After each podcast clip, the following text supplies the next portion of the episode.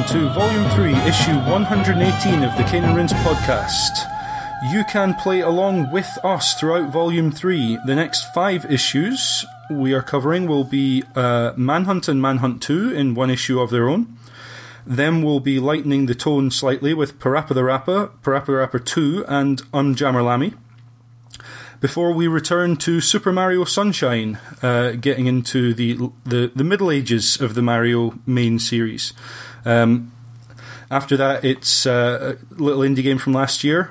Not so little, really. A big indie game from last year. Brothers, A Tale of Two Sons, we'll be covering uh, before we herald the arrival of Infamous Second Son, with Infamous and Infamous 2 covered in one issue as well.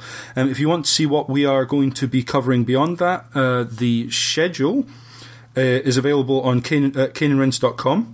Uh, there's also blog articles there, links to the forum, uh, our merchandise stall, uh, links to our Facebook page, Google Plus page, Twitter account, and also to our YouTube channel please do subscribe, uh, review, and rate us on iTunes. That's really helpful to get the podcast out there for people to to find us and to hopefully enjoy us, as it were.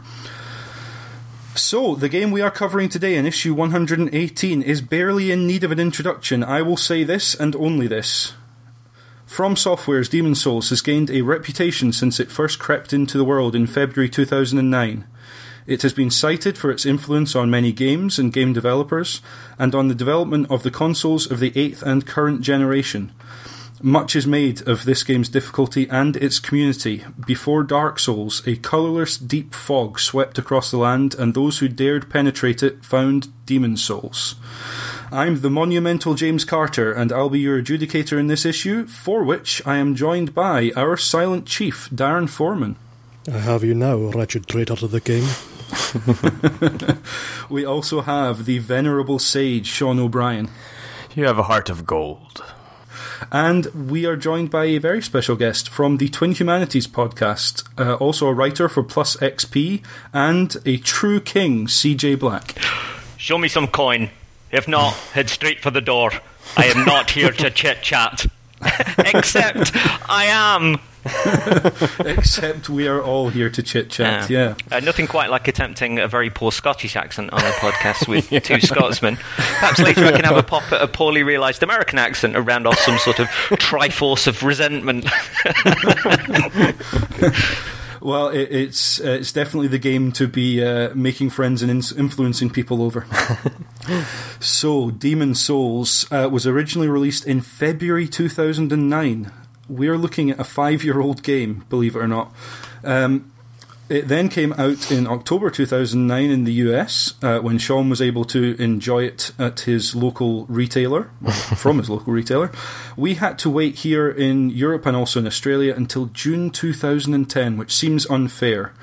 Um, but it, it did lead to a rather amusing um, Game of the Year opportunity, which I'll come to later in, uh, in my history with the game. Um, this game has two main developers, I guess we'll call them. Although uh, how the development was divided is is open for discussion, and obviously we'll we'll cover that a little bit. Um, first logo that pops up after Sony presents is Sony Computer Entertainment's Japan Studio. Um, known for involvement with uh, Ico, Siren uh, games, Patapon, Shadow of the Colossus, Puppeteer, Gravity Rush. Look, you get the idea. A lot of Sony uh, titles that were first party or or, um, or second or third party games that uh, the Japan studio helped bring bring to fruition. Um, notably, I suppose Capcom's upcoming Enigma machine. I'm referring to it as because no one seems to know what it is. Uh, Deep Down is also uh, listed as as one of uh, Japan Studios' upcoming titles. So, uh, but the the main developer we're going to be talking about in in regards to to Demon Souls is of course From Software, uh, known before the Souls games for Armored Core, Chrome Hounds, uh, Tenchu. Otogi, Ninja Blade, uh, and I guess notably King's Field, uh, which would be the, the most direct comparison for, for where the Souls games came from. Um, before we talk about our own histories with it, um, from the forum, I thought this was uh, an interesting look uh, at, at how other people may have come to the game. So Nekimancer uh, said, I died over and over and over again, slowly exploring a bleak world filled with creatures bereft of hope. So the it's been story, the story is incredible if you look for it, but it won't be spoon fed to you. The armors are gorgeous and weapon design is top notch. Sound effects and music suit the scene perfectly and pull you in. You'll be hard pressed to discover a world more immersive than this one. I'm talking, of course, of King's Field 2, which was my introduction to dark hardcore RPGs. It was by From Software, and I've been a fan ever since. I said you'd be hard pressed to discover a world more immersive than King's Field. Demon Souls is more than up to the task. Everything I said about King's Field 2 applies to Demon Souls, but bigger and better. Something I love about the Souls games is how much they reward experience, not with experience points, but in terms of the player learning. Improving your level and gear helps, but it will never replace learning the enemy's attacks and your weapons' movesets. Using experience, knowledge, and preparation, people are capable of performing ludicrous feats like Soul Level 1 New Game plus plus plus plus plus runs. um, I thought that was interesting from from Nekimancer um, because obviously, well, certainly for myself, and I think possibly for a lot of us, the King's Field games are something that, well, certainly I learned about after uh, I'd heard of, of Demon Souls. It wasn't something I would, they weren't something I was aware of, but for some people, um, Demon Souls possibly seemed like a natural progression from work From had been doing before, whereas to me they were more associated with something like Armored Core, and therefore this seemed a bit out of the blue. Um, how about you guys? How did you come to uh, to Demon Souls? Sean, would you like to kick us off, being the one who, in theory, got the game earliest, or uh, potentially earliest? Well, I um, actually didn't play it until 2010. I wasn't even really aware of it until I think it won at least a few Game of the Year awards, but I know it won GameSpot's Game of the Year award in 2009, and um, that caught my attention uh, pretty fast because I was all about Uncharted 2 that year, and I was like, how could you not let it go on Uncharted 2? But I'm speaking to the wrong people here.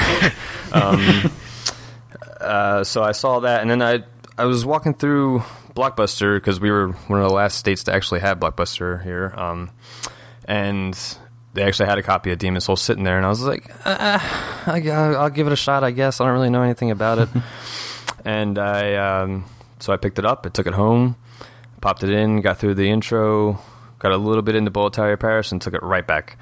Uh, I didn't understand anything about it. I didn't like it. I thought it looked ugly. It was slow, boring. I was like, nope, no thanks. Took it back, and uh, it kept just sitting in my mind. I was like, ah, I want to go back to that game, but I don't want to, but I want to. And I don't. I, I don't know. So uh, eventually, did go and pick it back up, and uh, it just it just clicked somewhere along the line, and um, Yeah. yeah, been stuck with it ever since. Uh, yeah, I think that that sounds like uh, it seems from the forum certainly, and from just talking to people over the years, like that's that's quite familiar, um, familiar experience that people have. Darren, how about yourself? My memories of this game are slightly occluded by wax. I don't remember the exact details of how I managed to uh, first got interested in it, but I do recall that Destructoid ran an article saying that it was one of the best games that they could barely play because it was so goddamn hard. and obviously, that's the kind of thing that sets off alarm bells in my head. And it, although that I'm known as like a very action game heavy kind of gamer, um, it's not. I wouldn't say that those are my absolute favourites unless they're exceptional. You know, like Devil May Cry or Ninja Gaiden. Generally, adventure games tend to reel me in more often. And after hearing this was uh, like an adventure game that required skill, uh, patience, reflexes, the ability to learn enemies, um, not rushing in like an idiot swinging your sword around. Obviously, this kind of clicked with me just like on a fund- fundamental conceptual level. And I knew that I had to get my hands on it. And I eventually bought it early. Like, I bought the Asian version, which was fully translated in English. Um, that would be like uh, the uh, Chinese territories mainly, because the, the actual Japanese version was still only Japanese, and um, the translation work was actually great. They only needed to make a few minor tweaks for the the official uh, uh, Western releases. So I got that through eBay, and uh, that's how I kind of got into Demon's Souls. Excellent. And CJ, how about yourself?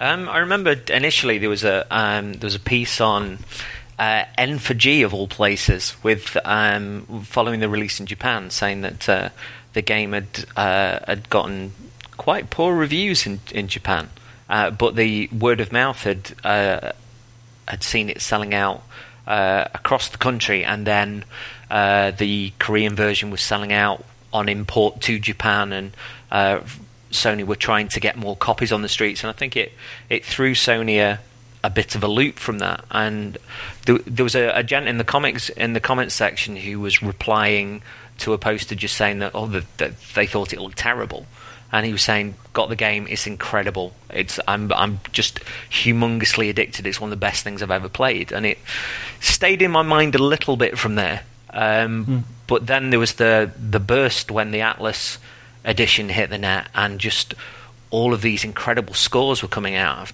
out of mm. nowhere, um, all all wrapped in sort of sayings like, "Oh, this is this is really old school. This is this is incredibly hard," which is something that I I still massively disagree with about the game.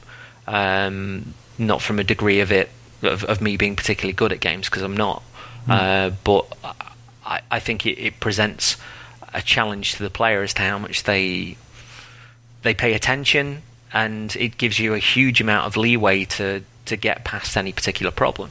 Um, but I, I, was really taken with. Um, I know this this this enigma that was formed from from all these reviews. There's a, a really funny and brilliant uh, video review that kicked in from Classic Game Room, uh, which was great, and the GameSpot review that um, yeah. that Sean was talking about, and just thought, balls to it, I'm importing this.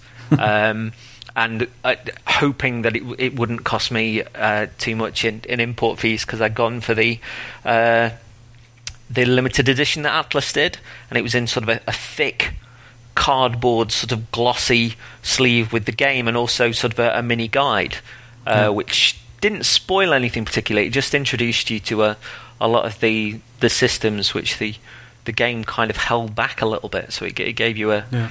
a little bit of a step forward and once it arrived, it, there was just something about it which just stole me away. And uh, mm. I, I, remember having this really dumbass phrase that, that leapt to my mind, which was physics mathematics where I'd, I'd sort of judge the stamina bar and I'd be like, right, I can take a hit on it and that will just take a bit off. But if I go for that enemy, uh, I can swing twice. But then I've really got to step back and I've got to put my shield up. Or if they leap at me, that will increase my attack and I might need, not need to have add to add a, a second attack. And my head just went bonkers over it.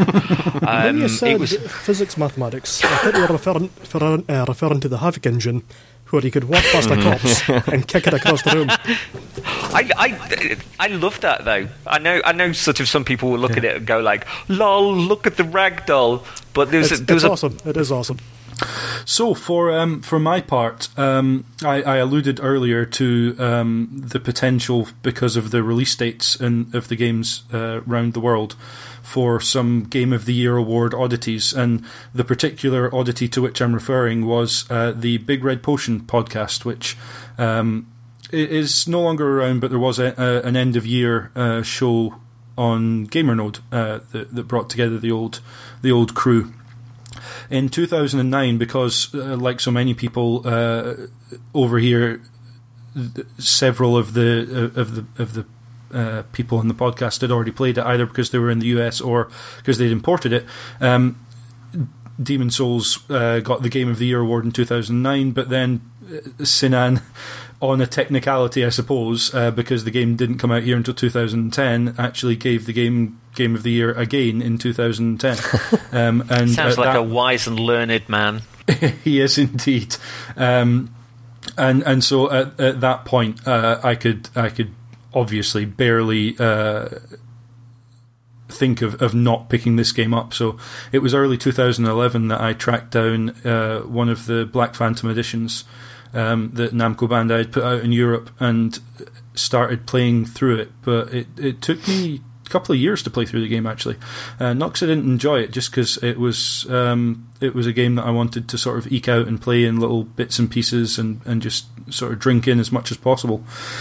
Um, so yeah, that's that's how I came to it. Uh, probably quite late in the day, really, um, compared to the rest of our panelists here, and obviously a lot of people who ha- had heard of this game before it ever came out in Europe, and obviously we had to wait a long time.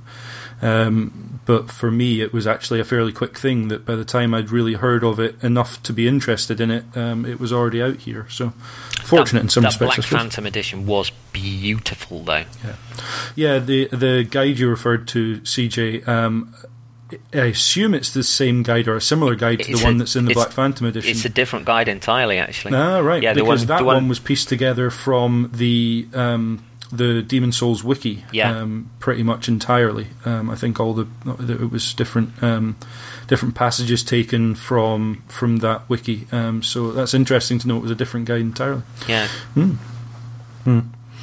Well, um, we're we're touching on a, a fairly curious story uh, about Demon Souls, which is that um, Sony actually published this game in Japan. Uh, their Japan studio was involved partly in the development, although how much, I guess we can we can speculate on. Given that that From went on to make Dark Souls on their own, you could maybe see that perhaps it, a lot of the, the game design came from them rather than Japan studio. But that's speculation. Who who uh, outside of that of those companies knows uh, is certainly not me. Um, but then when it uh, when it came to distributing elsewhere, um, as as we've kind of alluded to before, Sony weren't all that thrilled uh, at the prospect of, of distributing it elsewhere in the world, despite the fact there was already a localization uh, in place, as as Darren mentioned, um, and that's where Atlus stepped in and picked up, as so often they do. They they find the, the curiosities and, and the interesting games that they think they can find a niche audience for. Um, and there was a big swell of support behind them. I seem to remember there was there was actually quite a um, quite a, a response when it turned out they wouldn't be publishing Dark Souls in um, in uh, in the US, um, and and that's of course because Namco Bandai stepped in to publish Demon Souls in in Europe and Australia, and that formed the relationship that meant that when uh, when From Software started developing Dark Souls, Namco Bandai um, stepped in as publisher uh, and and took on that that property with From Software, um, and and that's that's why that relationship exists now, and Atlus are, are no longer part of that picture. But it's just a really odd set of circumstances for, for the publishing of this there game. are, and one one side of the thing, I'm quite uh, sympathetic towards Atlus because they, Yeah, I suppose, they took a chance on taking it over to the US in the first place and getting it distributed. Um, on the other flip side of the coin, it's probably good for us outside the US because Atlus stuff tends to take ages to get uh, transferred over here, like over to Yeah. Europe. yeah, Yeah, because I'm wondering how much Atlus actually shipped overseas from, from those sales because they, they did really well from it. I think it was was it something like 250,000 copies they they did, or you know, in Atlus uh, in Atlus uh, terms, they Terms, they yeah, did yeah. really well, and it's it's it's Yeah. nice to think that the success of, of Demon Souls might have given them leeway to take a few more risks with with different titles. other things. Yeah. Yeah. Also, while I'm saying that this is a good thing for us, it still took somewhere in the region of seven months to get uh, Demon Souls over here. But, Oh, it was- yeah, but yeah, it was probably yeah, a good so- thing as far as Dark Souls and the upcoming sequel go. Um, so, other uh, facts of note about um, Demon Souls. Uh, the director uh, of the game, Hidetaka Miyazaki, um, was director for Demon Souls, um, and and uh, and that that established certainly in my mind that established his reputation. I'm I'm not familiar with his work beforehand, and nor from softwares, but uh, it certainly um, it's it certainly made me pay attention when Dark Souls was announced, and it was not only the same developer but the same uh, director as well, and it raised a lot of eyebrows when he was no longer going to be directing Dark Souls two.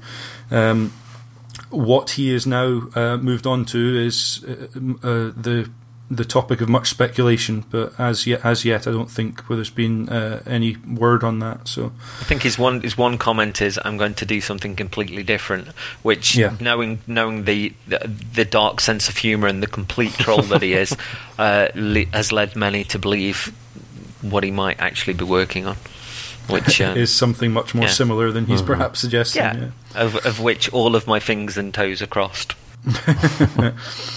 Um, so uh, the, the, other thing I wanted to say before we get into the actual meat of the game is that uh, if if you were a PlayStation Plus member back in April 2013, you would have been given access to uh, Demon Souls then, which.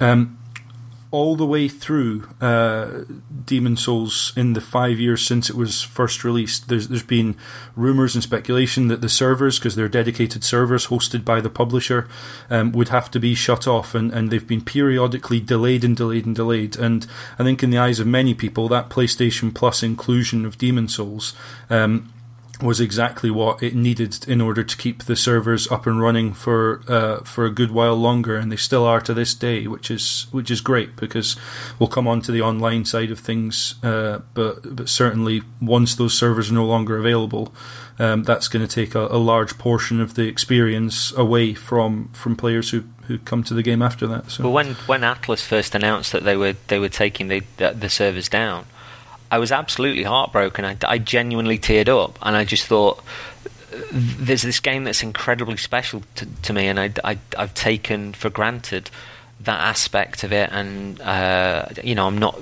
really a, a, an online player, and particularly wasn't then. I was, I was you know, playing playing was playing video games was very much a, a story and sort of uh, solitary thing. Um, mm. But it just seemed like this this huge part of of a game that I loved was was then going to be relegated to, to memory. And Atlus yeah. uh, had this let's all have one final swing at, at, at Demon Souls, um, and gave a gave a date that everything was going to be shut off. And I think the return to Demon Souls was so huge that they um, and I think they got a lot of people on their uh, on their sort of mail outs as a result um, yeah. that they, they kept it going, which was yeah. which was great. But it, it, it, broke my heart. I must admit, it surprised me to yeah. to the degree it did. Yeah, yeah. I mean, thinking of this game without the the servers and the fact they are dedicated servers makes a difference. Uh, definitely, um, we're, we're, about to uh, to see a forum comment that, that does compare and contrast Demon Souls and Dark Souls. Um, as much as, as we're going to this episode, because obviously uh, this podcast is focusing on Demon Souls, but it's tough to think of one without the other. And one of the big differences is the way that the servers handle. You know, I think pretty much unanimously, um, it's considered that the Demon Souls online is just more robust and more stable, and therefore, uh, you know, is much more visible than it, it is in Dark Souls. And certainly at launch, Dark Souls had some problems in that respect. Um, so, uh, in uh, to that end, Sean, would you like to read uh, Woodfellas' comment, please? Woodfella says, "I came to Demon Souls knowing absolutely nothing about it. It was this weird Japanese oddity that appeared in my house one day. My brother had ordered it after reading about it." It's so rare these days that you go into a game completely blind. I did Soul with Demon Souls and it blew my tiny mind. I wrestle with over which I prefer all the time. Demons are dark. Normally, when I say demons, I'm made out to be some contrarian but people who don't understand that choice invariably play dark first. Demons is weirder. Every every area is unrelentingly bleak and also beautifully designed, with lots of different interconnecting pathways and secrets to find. Demons is special to me because it was first. It was new. It was a revolutionary one. Throughout, there was this overbearing sense of dread and fear. You were alone in a horribly bleak world. The enemies were punishing and surprising. I'll never forget the first time that message flashed up at the bottom of the screen when I was confronted by a black phantom toting a large spiky bat. These feelings were slightly diminished when playing Dark Souls, even with the huge, amazing world it plunked you in. Dark Souls is the better game, but Demon Souls will always hold a special place in my heart. Uh, yeah, just uh, interesting. I think to to see the the comparison there. Um, I think for any fans of both of these games, it's always a, a, bit of push and pull because the games seem very similar in many ways and quite different in others. Um, I thought it was worth having this here because obviously this podcast. We've already done uh, an issue on Dark Souls, and please do, if you haven't heard it, go back and, and, and listen to that one. I will um, say it's excellent, so you should do that now. it, it is excellent, and you definitely should. Um, but obviously, we, we've covered the games in reverse order, and what I, what I want to try and avoid is is drawing too many comparisons because it would be easy to go point through point of all the game's different aspects and just compare them to Dark Souls. Um, and that's not how, for all of us, I think, played Demon Souls first, and therefore that's not how we experienced the game. So, um, Woodfell, uh, I think, spoke certainly to how I feel about it and the push and pull of which is better and for what reasons, etc. But um, when we're when we're talking about the game, I think it's it's important not to always think of one in terms of the other, although it's difficult sometimes not to. I think they're, they're more apples and oranges than than people give them credit for, and yeah. I, I know with regards to a, a, a potential sequel to to Demon Souls, a few people have gone, well, this this Dark Souls, and I I don't think they realise the connection that some of us have with Boletaria. Um, and yeah. I, you know, I, I, see them as very different places, and mm-hmm. ad- ad- adore them both. I, I, so want to return to Boletaria. I can't even begin to tell you how much. We'll get onto uh, onto that uh, in, in a little bit later, and we're going to cover that exact topic. Um, for now, uh, we're going to get into the game. Obviously, we need to say there will be spoilers. Demon Souls is not a game that's heavy on um, direct plot. Certainly, there's a lot to be found there. Um, there's a lot to discover, and there's a lot of interpretation needed to try and make sense of some of it. Some of the information you're given is contradictory. Some of it doesn't really give you much to go on.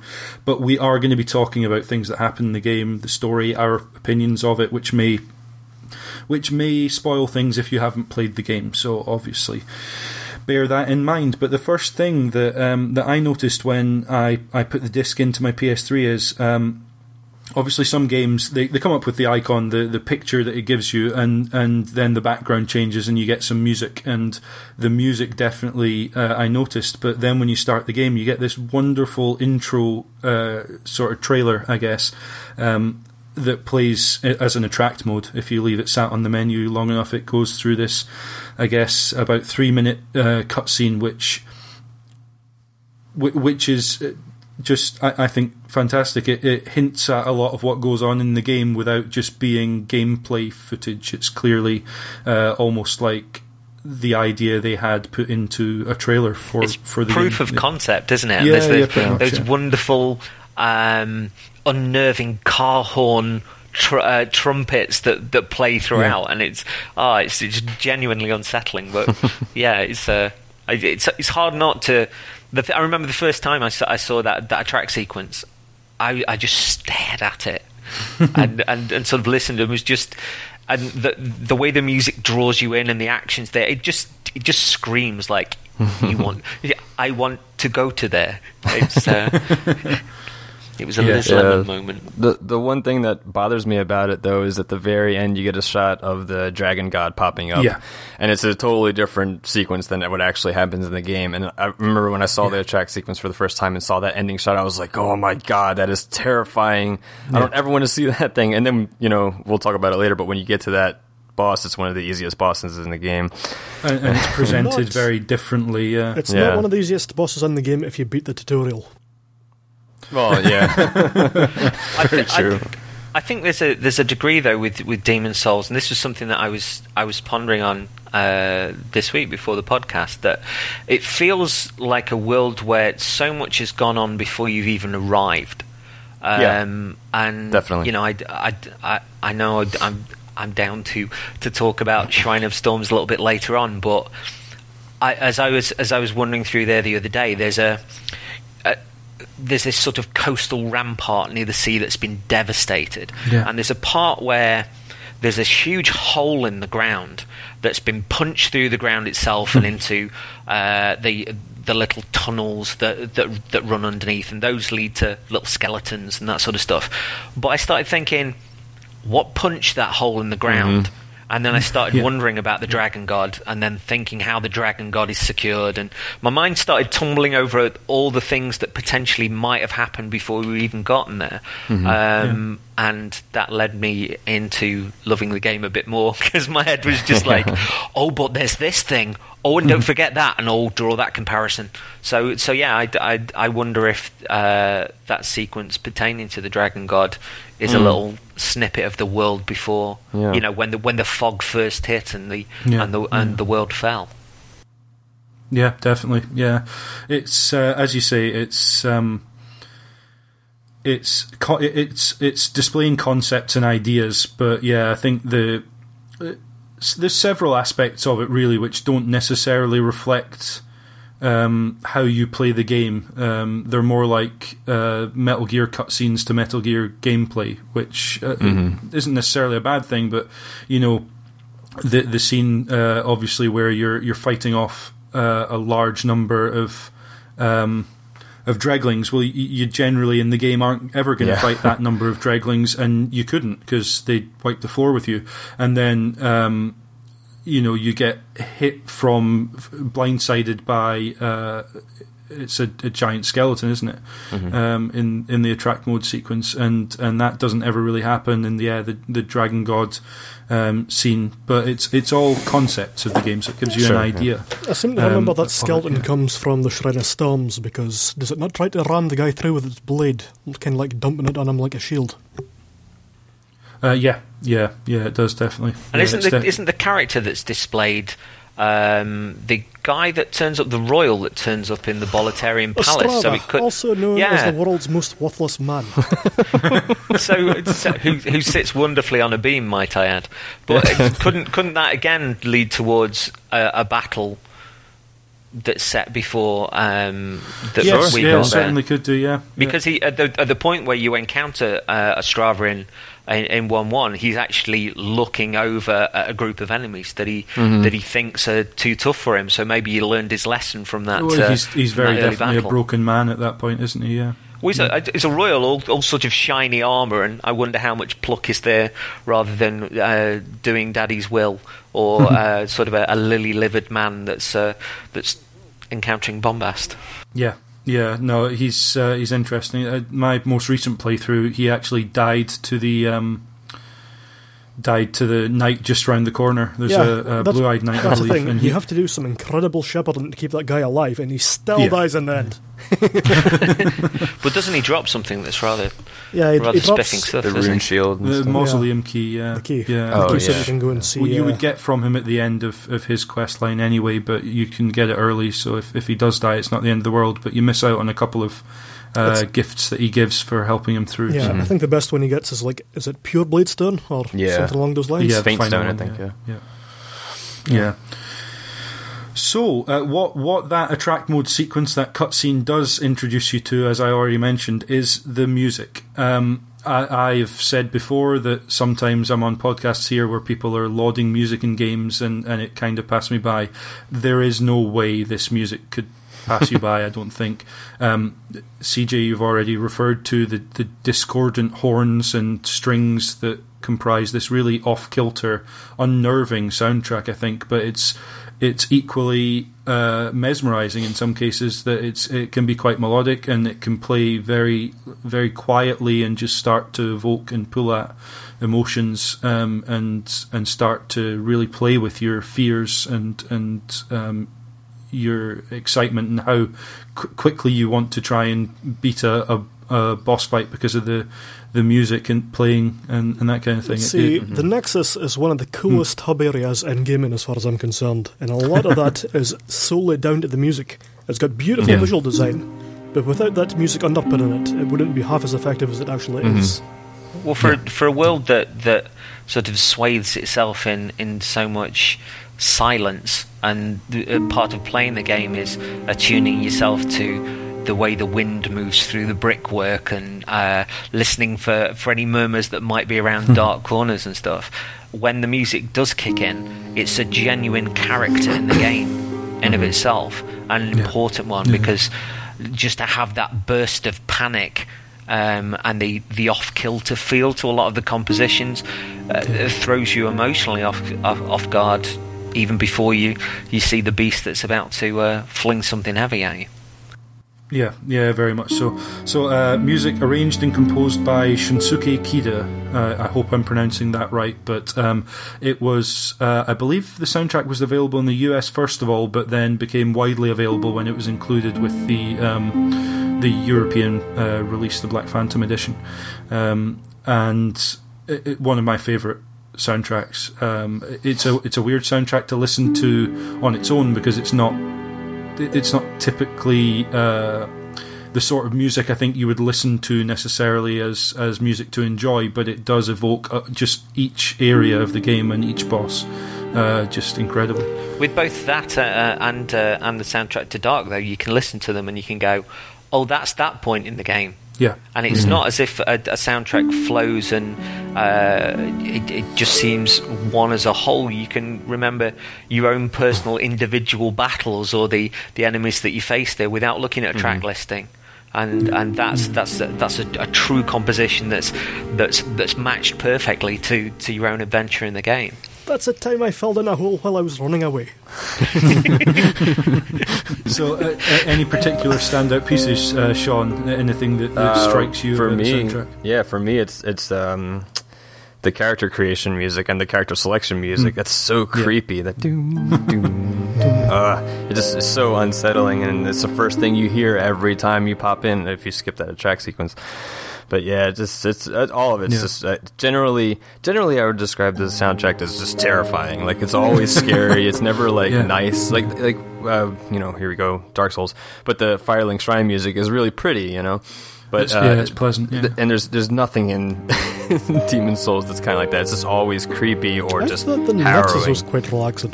Well, for, I guess until you get to the last second half of the game when it starts getting real churchy and uh, heavy organs and stuff.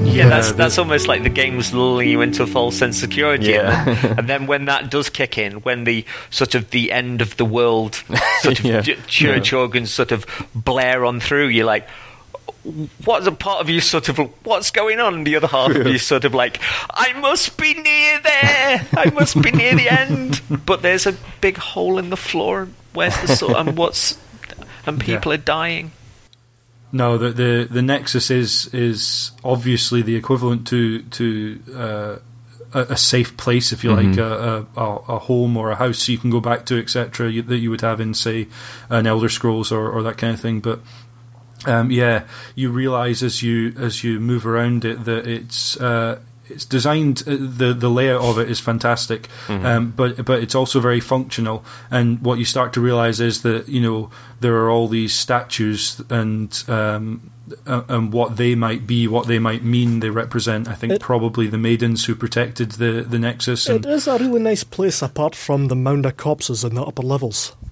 Well, that's the other thing I was going to mm. next say is all the dead, basically children, yeah.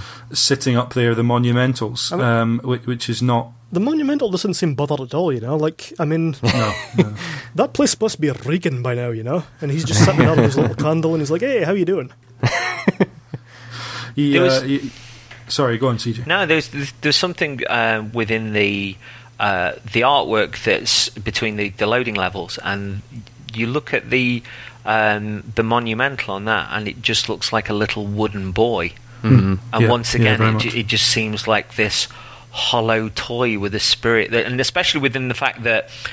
Uh, you don't ever see the, the lips move. You just told the story by the mon- monumental of a world falling. Here's a there's question. A, there's a desperate echo to that, which is which is chilling. Yeah. I've got a question here, okay? I remember that one time that I was talking to the the maiden in black, just uh, mm-hmm. getting my get my uh, soul level up, and I accidentally put down the controller and it leaned on R two. right. So yep. I stabbed her in the face. Yeah. She collapses to and the ground. she got back up and, and apologised? She just gets straight back up and she's like, oh, I'm sorry, I can't die. And I'm like, no, look, that was my fault, okay? this is not you. That, that was me, it's, okay? I'm sorry. It's crushing that she apologises, isn't it? Yeah, it's mm. like she she realizes what she is doing to all of these warriors she's trapping in the Nexus, and that they potentially hate her for for what she's done to them uh, in in service of trying to lull the old one back into slumber. Yeah, um, and yeah, so she's got to the point, obviously, where she realizes that she has to apologize to them. No, uh, um, not not after what I just did. She doesn't. Okay. but, well, exactly, the, the and that's is, that's like, the weird most thing. Most of the yeah. other NPCs in there can be mutilated if you this, uh, the disaster yeah. struck you. Yeah. But I never tried to kill the monumental. I was just wondering mm. if any of you guys ever did. Yeah, yeah, if you if you attack him, he kind of just has a little cute little giggle. that's oh it. man, he doesn't really say anything. He just goes like that. So I, I, I always wonder about the, the, the fate of the Maiden in Black as well, and, and with this within this this vast cathedral that the, that the Nexus is, and the, there's that wonderful way that it introduces you to it with the with the slight rushing of wind when you when you when you join there. I wonder if if some of those um, those blood stains on the on the floor of it are are of someone that's been forced into that role, that's maybe tried to end herself, and that that's the reason why she she knows that she cannot die. Um, and the apologies as much to to you as to herself. A tragic yeah, character. I mean, um, it, it, she is obviously tied to the old one, and it, it's her role to to keep the old one in a state of slumber. Um, the old one being one of the ancient demons, or I guess the the first demon that it mentions in the intro, um, that that was created on the second day, a devourer of souls. Um, and and she is bound to it. Uh, she is bound to, to keep it uh, trapped, um, and and so when it is awoken, she is is brought to the Nexus and, and tasked with finding someone who can who can set the world right. But uh, the monumental I, I find quite interesting because obviously the, the idea of a child who has a destiny to to save the world is, quite a, a typical cliche. Um, but in this case, obviously, the, the monumental is very passive in that respect, mm-hmm. um, and and quite emotionless. Really, he's going to save um, the world by chilling with his dead friends and never bother getting off his ass. well, yeah, exactly, which is is very atypical compared to the child with the, the destiny and the burden, and and who has to go through loss and suffering and and find themselves in order to save job. the world. Um, yeah, this this monumental sits there as as the wild, wide. Um, I'll try that one again. The monumental sits there as this um, sort of world wise um, old soul who is who has to uh, give you the task, but seems very un, unaffected by what's going on in the world. Really, but um, for all those candles blown out, and yeah. I'm wondering if, if, if those those souls and those children were there to, to keep the Nexus anonymous and and, and beyond the reach of the, of, of the fog and the world above, and to see all of those those friends or those those strangers just just ended one by one by one by one until there was just that one candle burning left is a another another unspoken tragedy in the in in that world. I, I think mm. it's maybe the monumental was the last one to drink the Kool Aid. Everyone else did, and he sat there and said, "Oh well, I win." yeah. Um, so we, have kind of uh, got to uh, got onto the the Nexus, but before you get there, there's the tutorial sequence, which certainly when I played it, it, it, was unlike any tutorial sequence I'd played because I'd kind of got used to the, I guess, what I think of as um, as the Gears of War tutorial sequence, mm-hmm. which is yeah. yes, you can skip the tutorial, but generally you're going to have to go through and it's going to tell you and force you to do all these things that you need to do to mm-hmm. you need to learn to get on with the game. Um, whereas with uh, with Demon Souls you're put in this little microcosm of, of the world, um, and there are instructions on the floor, but it's mostly entirely optional as to whether or not you see them. Um, and I love the fact that one of the aspects of the online is that you see um, wisp, almost uh, ghost characters um, of other players running around, and From very cleverly used that aspect of the online to disguise tutorials in plain sight.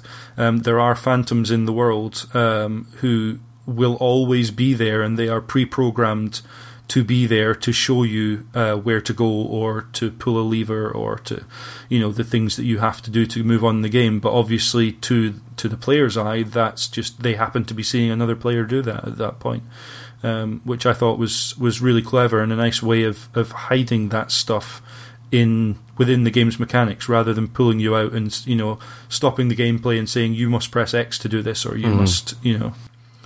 So the the tutorial uh, takes you through several enemies, uh, some of them more difficult. Um, one of the I think they are I think they're blue eye knights in mm-hmm. in the in yeah. the yeah. Uh, tutorial. Uh, one of them uh, actually behaves quite differently because the prompt that you've had on the floor, uh, the messages that you get, uh, one of the tutorial ones tells you that um, in order to break a block, you need to to either do a flurry of combos or maybe to two hand your weapon. Um, and so one of the the knights actually has their AI set changed. It seems certainly every time I get to him, um, he plays much like a player would and turtles behind the shield, mm-hmm. uh, much more so than is natural for that characters uh, character type to do. Um, so again, subtle ways of changing it that you don't necessarily notice until you've maybe played through the game a couple of times and you see that knight behaving quite atypically. Um, uh, and uh, and as you're going through, it introduces you to the archstones. You have to uh, to to visit an archstone to move on through the, the world, and then brings you out to the the vanguard demon. Um, did anyone not die first time at the Vanguard Demon? No, I, Nope. I always die at the Vanguard Demon. Even when I'm like when I'm starting a new game, I'm like, yeah, I'll twat him this time. But I, I always die at the Vanguard Demon. Um, certainly, first time I did. The second time round, I played it just recently. Um, I was I, I went in forewarned, and and obviously uh, with with a lot more experience behind me of these games, um, it, he's actually really easy just to kite round and to keep hitting. Uh, if you're two handing just your standard weapon, uh, it takes a while, but you you can do it fairly straightforwardly. It should be noted that you can't actually die in the tutorial right up to this point. Right? Really? That boss is Huh. the first enemy that can kill you in the tutorial. Oh, I didn't know that. Didn't know that. That's, that's interesting. Never knew that. Never tried. So, so Yeah. what happens um, if if your health is whittled down to zero up to that point? Uh, it stays at zero. You just uh, It, continue it on just as stays slightly above zero. Yeah, Uh, interesting. So, uh, Darren, you alluded to the fact that um, even if you do beat the Vanguard Demon, um, you uh, you're then uh, given an opportunity to go to a later section of the game. Uh, you get a few extra items, mostly soul and upgrade, uh, weapon upgrade items. Yeah. Um, and the boss's and soul. and then you are treated to uh, a cutscene where you inescapably die. So even if you do avoid death at the first hurdle, um, it it still teaches you that lesson that you're going to die, just in a slightly less um, poetic manner. way, because obviously uh, control is wrested from you in a What happens there if you beat the tutorial is that you're teleported to the end of Stonefang tunnels, you meet the dragon god, and then he punches you clean through a wall. uh, you've got Yeah. no way of avoiding it. It is an enti- entirely done by cutscene, and strangely enough, although it says you died, your health is still full. Yeah, yeah. So uh, I think that's that's kind of the aspect of the tutorial that's weakest for me because it does almost step outside of its own rules. Uh, the game, um, in order to teach you that lesson, it's trying to teach you. Um, but for most players, they're not going to beat the Vanguard Demon first time round, so they would they would have that lesson anyway. So I think there could be a neater way to do that. Um, I think I think it would have been better if instead of saying you died, it should have come up nice try. Yes, yeah. Although possibly again that might have uh, broken the immersion a little bit. Along with your body. So uh, we we are uh, we're going to swiftly move on. Uh, what I'd like to do when we're dis- we're going to go on to discuss the other areas that you get to after you've been through the tutorial and, and to the Nexus for the first time. Um, and what we're going to do is we, we really can't go through every single Yeah. area in in detail. Um, if you if you are interested in that sort of thing, uh, I will gladly point you in the direction of uh, first of all Twin Humanities podcast, uh, who who uh, have gone into much more detail on each of the games. Obviously, being a podcast about the Souls games.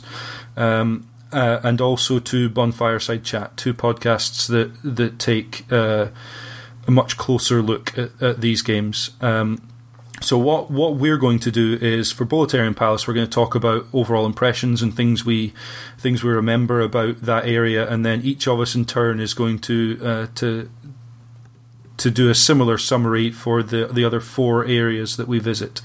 Um, so. Uh, Open floor, Boletarian Palace. It's it's quite the opening to the game once the tutorial's out of the way. I would say. Executioner Miralda's Corner of Fun. There should be a T-shirt with that on. I'd buy one. It totally should. I mean, I love that cartoon. She's got like what, possibly two lines in the entire game, depending on how you approach it. Mm-hmm. Yeah, Just- yeah, That just that one small segment of Boletaria Palace, which you can only access in uh, pure white tendency, which we'll probably go into later. That one section is just shows how amazingly brutal this world is. Mm-hmm. Yeah, it's uh, well pure white or pure black, but obviously pure white's the more likely. Once you've defeated Yeah, a couple of the uh, the bosses, version. it tends to. Um, I'm- Yeah, I'm not sure yeah. if that one actually speaks or not. I don't think the Black Phantoms do. I think it's Yeah. only the, the body form. Um, And I'm pretty sure she only NPCs deigns that to do, kind of like really acknowledge your presence if you're in human form at the time.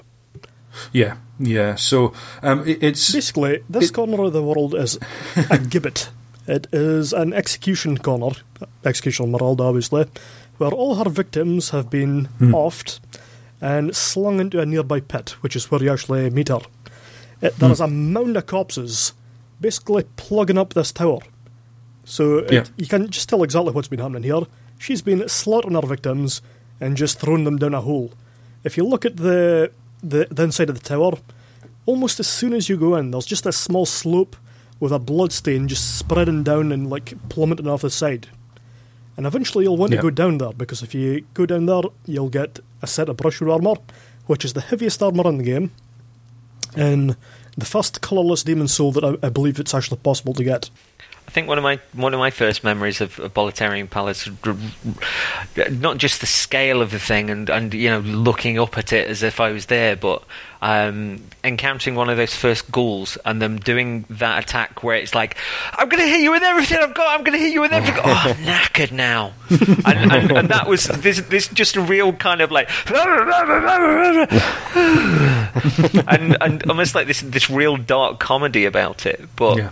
Um, as the as the level goes on and, and sort of tying again to it, it, it feeling like you're caught in a moment of time, was you've got you've got those sort of undead ghouls that are all over the place, but you've also got regular soldiers, and I wonder if those soldiers that um, will throw throw fire bombs at you and will come at you with with, with spears and the like, don't really clash you as as, as someone that's. Uh, don't really class you as someone that's uh, that's out to kill them per se. That you could be any of the other lot that are just hmm. coming up those stairs, and that these are these are these are soldiers that have been separated, that are terrified, and just want to end anything I've- that might come near them. I have to admit, I've never had that feeling because I felt that everyone in Boletaria has been soul starved.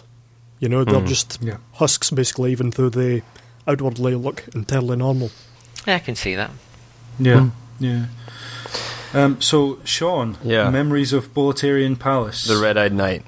Oh Yeah. man, God, Yeah. like the first time you come up on him, I'm, I'm sure we all had the same thing where like you, you come up and there's just this long hallway and he's at the very end staring at you. And every time I play it, the only message sitting there is "Don't come here until later," or or uh, unexperienced players walk away now, or Yeah. something like that. And uh, so I saw that and I was like, ah, I'm just gonna try it anyway. So I walk up to him and he just charges at you and just thrusts Yeah. that spear right through you and done like one hit. And it's oh man, it's Yeah. just such a vivid memory in my mind of going like, well, okay, that's Yeah. what this game is. Okay, all right. Well, because I, I I had I had um, a, a trouble initially with the blue ones. I mean, I know Mm-hmm. they're a, they're a piece of cake now, but they terrified me. Um, Yeah. And I'm sure when I first got rid of that, that red-eyed knight, there was this degree of kind of Monty Python of of making him chase me, and Yeah. then sort of al- almost like this cartoon, sort of on tiptoes, like dun dun dun dun dun dun dun, dun, dun, throw some magic, run away, run all the way to the other side of Boletaria, um, and then sort of run back and try and try and lull him into it again. Um, So I had pretty much the same kind of initial impression, and uh, that's exactly what I did. Because what I did was I lured him into the kind of like the little watchtower uh, stairwell, yeah, yeah, and then pulled him off the side so that I didn't actually Yes. have to Yeah. attack the guy. Oh man, yeah. yeah. It, it takes a lot of uh, of sort of attention to Mm-hmm. to pull him all that way. Um, but uh, it's actually quite a common farming spot for any characters who have um, magic because in th- five or six hits, probably early on in the game, you can defeat him just by wearing the thief's ring and getting close enough to. To lock on and hit him, and then running away. Mhm. Um, and at that point, he's so a, a run from the Archstone round to him and back nets you about three thousand souls, which for the first probably third of the game, three thousand souls is is sizable. Yeah. Um, but but obviously it's it's just at that point grinding souls, which is it gets dull very fast if if you start doing that too much. I like Um, the I like the point with with Boletarian Palace that it, there doesn't seem like a correct way to go. that everything connects and there's there's Yeah, you know you, yeah. you you go across the top ramparts you go down further below you there's there's there's hidden sort of hallways that are, that are hiding more of the blue-eyed knights and there's a Yeah. there's a real feeling of being lost and I think I, I love that Yeah, it does feel like you're sort of scrambling your way through this uh, this castle's defences to get to, obviously, uh, King Allant at the at the centre of it all, who's uh, who's there uh, pulling all the strings. Um, yeah, I, I think just roaming through that area and uh, discovering, and, and the fact that the second half of Boletarian Palace is is almost entirely this chase after. Um, After one Oh, of the yeah. um, Fat something. the fat controllers, I'm officials. going to call them, Yeah. um, who who is constantly tempting you and taunting you and, and playing with you. Um, and, and yeah, those those characters really typify Demon Souls to me. They're just really disturbing in, in the way that they're these mini adjudicators, and they have that that just maniacal laugh, that really unhinged laugh and, and way of moving. I believe their actual Um, name is just Fat Official, by the way. Yes, yeah, I, I refer to them as Fat Controller because they remind me of the Fat Controller from Thomas the Tank Engine. But yeah, the Fat Official, and um, when you can go and rescue uh, Yuria by wearing with her hat, and if you speak to her before you've taken it off, the response is actually really, It's gross. really unnerving. Yeah, just the you know, I think she says, "Do with me as you will." and it's just yeah. you know the the broken spirit of her in the face of these abominable enemies. Um, Mm-hmm. Yeah, Boletarian Palace is all about those guys for me. Even though that they're actually more numerous and uh, in in Stonefang Tunnel, Mm-hmm. Tunnel really, I think. Um, but yeah, they they really typify it. It's just that that whole demeanor of this castle just breaking under the strain of the madness that it's containing. Um, and and you look out over the views, and there's a sign saying "Great View," but it's through a broken bit of wall. You know, this castle rampart just hanging apart.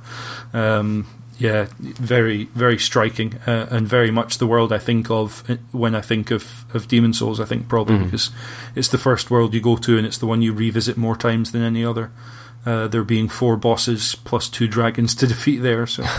Um, on the way down through another shortcut, which is just wonderful when you open that gate and realize you're back at the start of the Yeah. level and you've done a whole loop um, to get back there. It's uh, it's it's quite wonderful level design that I think the only game I'd seen it in at the time to to the such a great degree was uh, Ico, where you could look from one part of the the castle to another and see where you'd been or where you were going to go, um, and and similar here.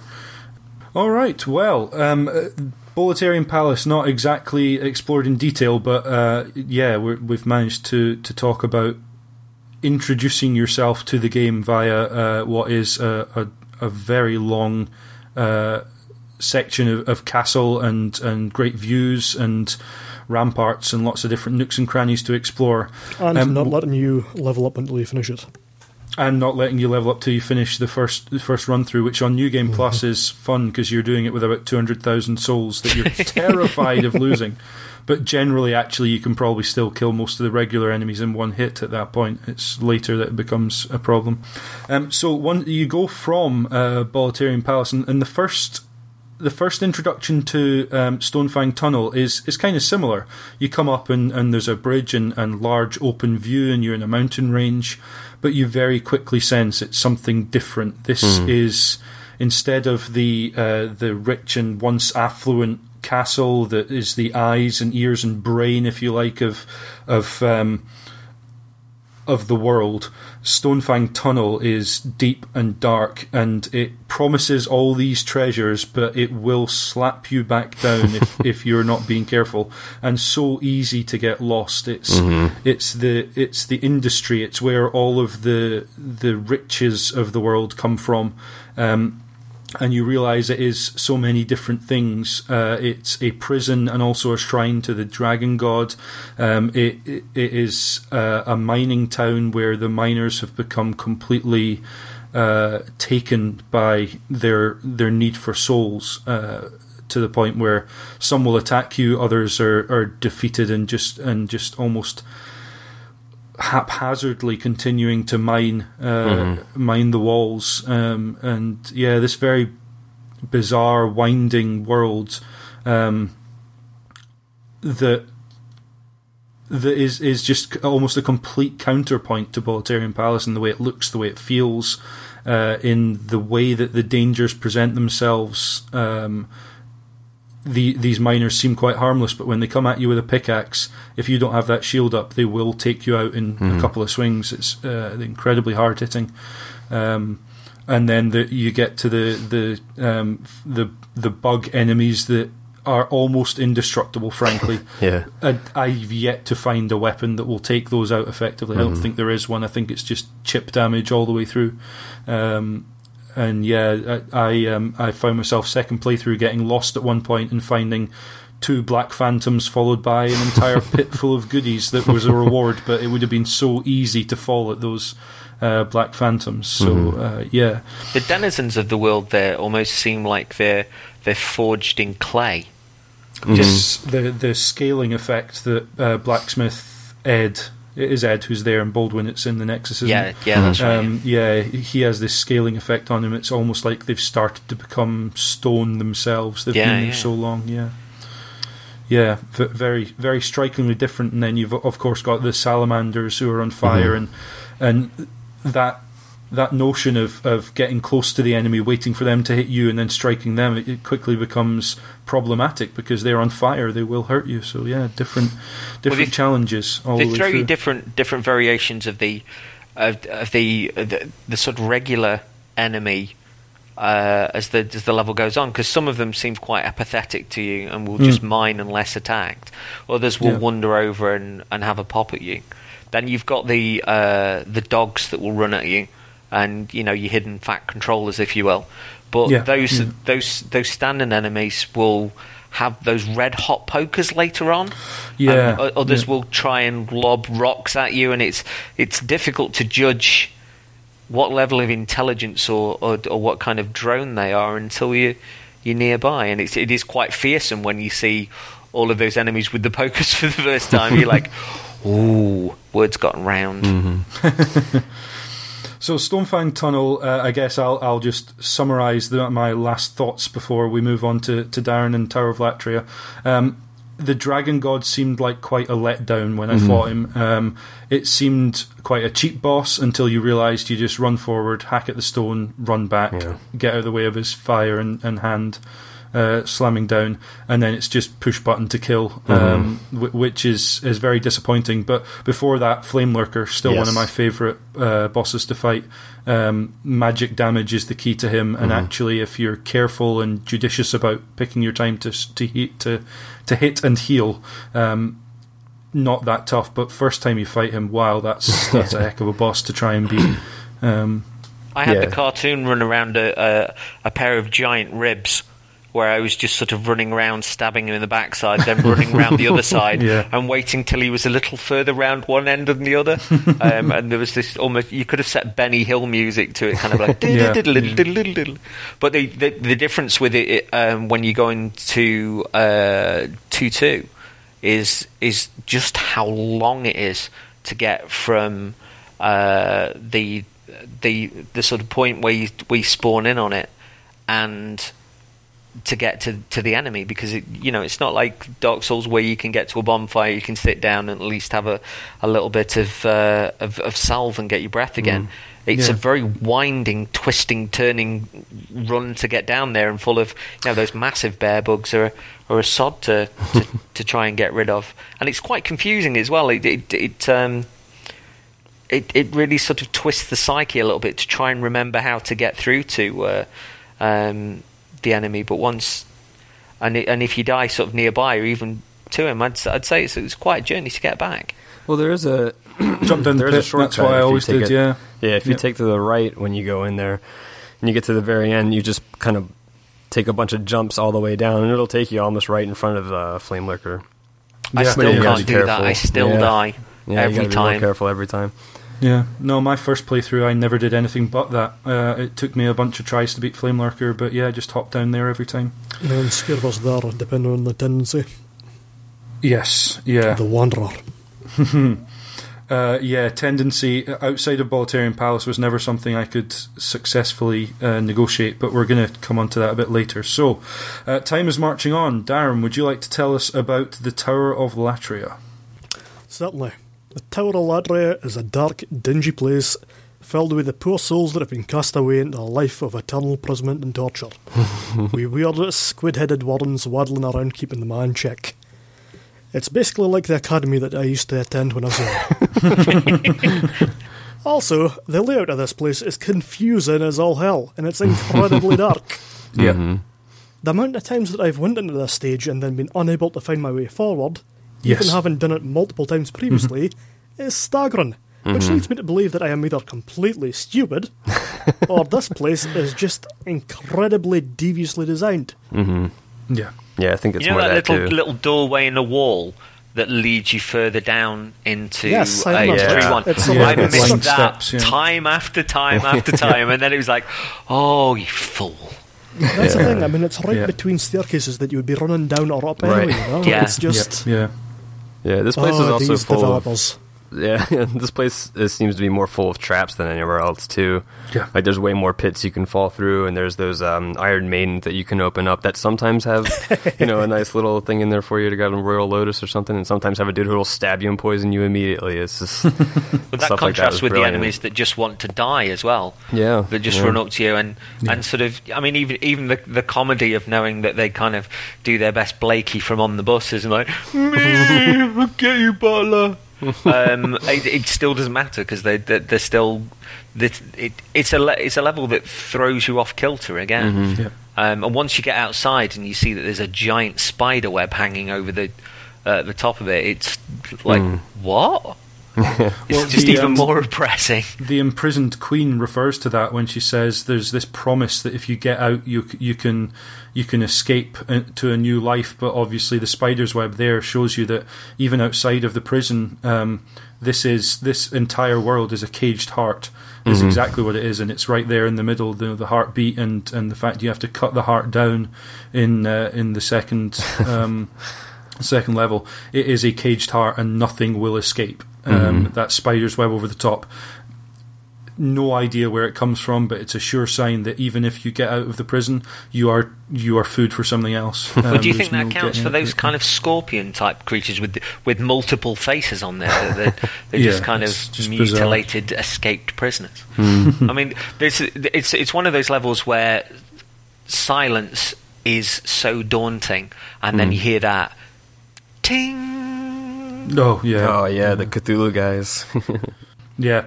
No, the mind flayers, especially the Black Phantom ones that you've Mm-hmm. Yeah. got to go past to get up to the old monk. The number of times I'd be told someone had invaded as the old monk, and then I'd never get to them because those Black Phantoms. Yeah, they will wipe the floor with you. Mm-hmm. Um, yeah, you kind of have to take them out with a ranged attack and getting that lock on stuff. Also, I really appreciated the sound design that went into those demented shrieks that occasionally echo throughout the prison. Mhm, Yeah. yeah. yeah, yeah, Well, you've got you've you've even got that kind of.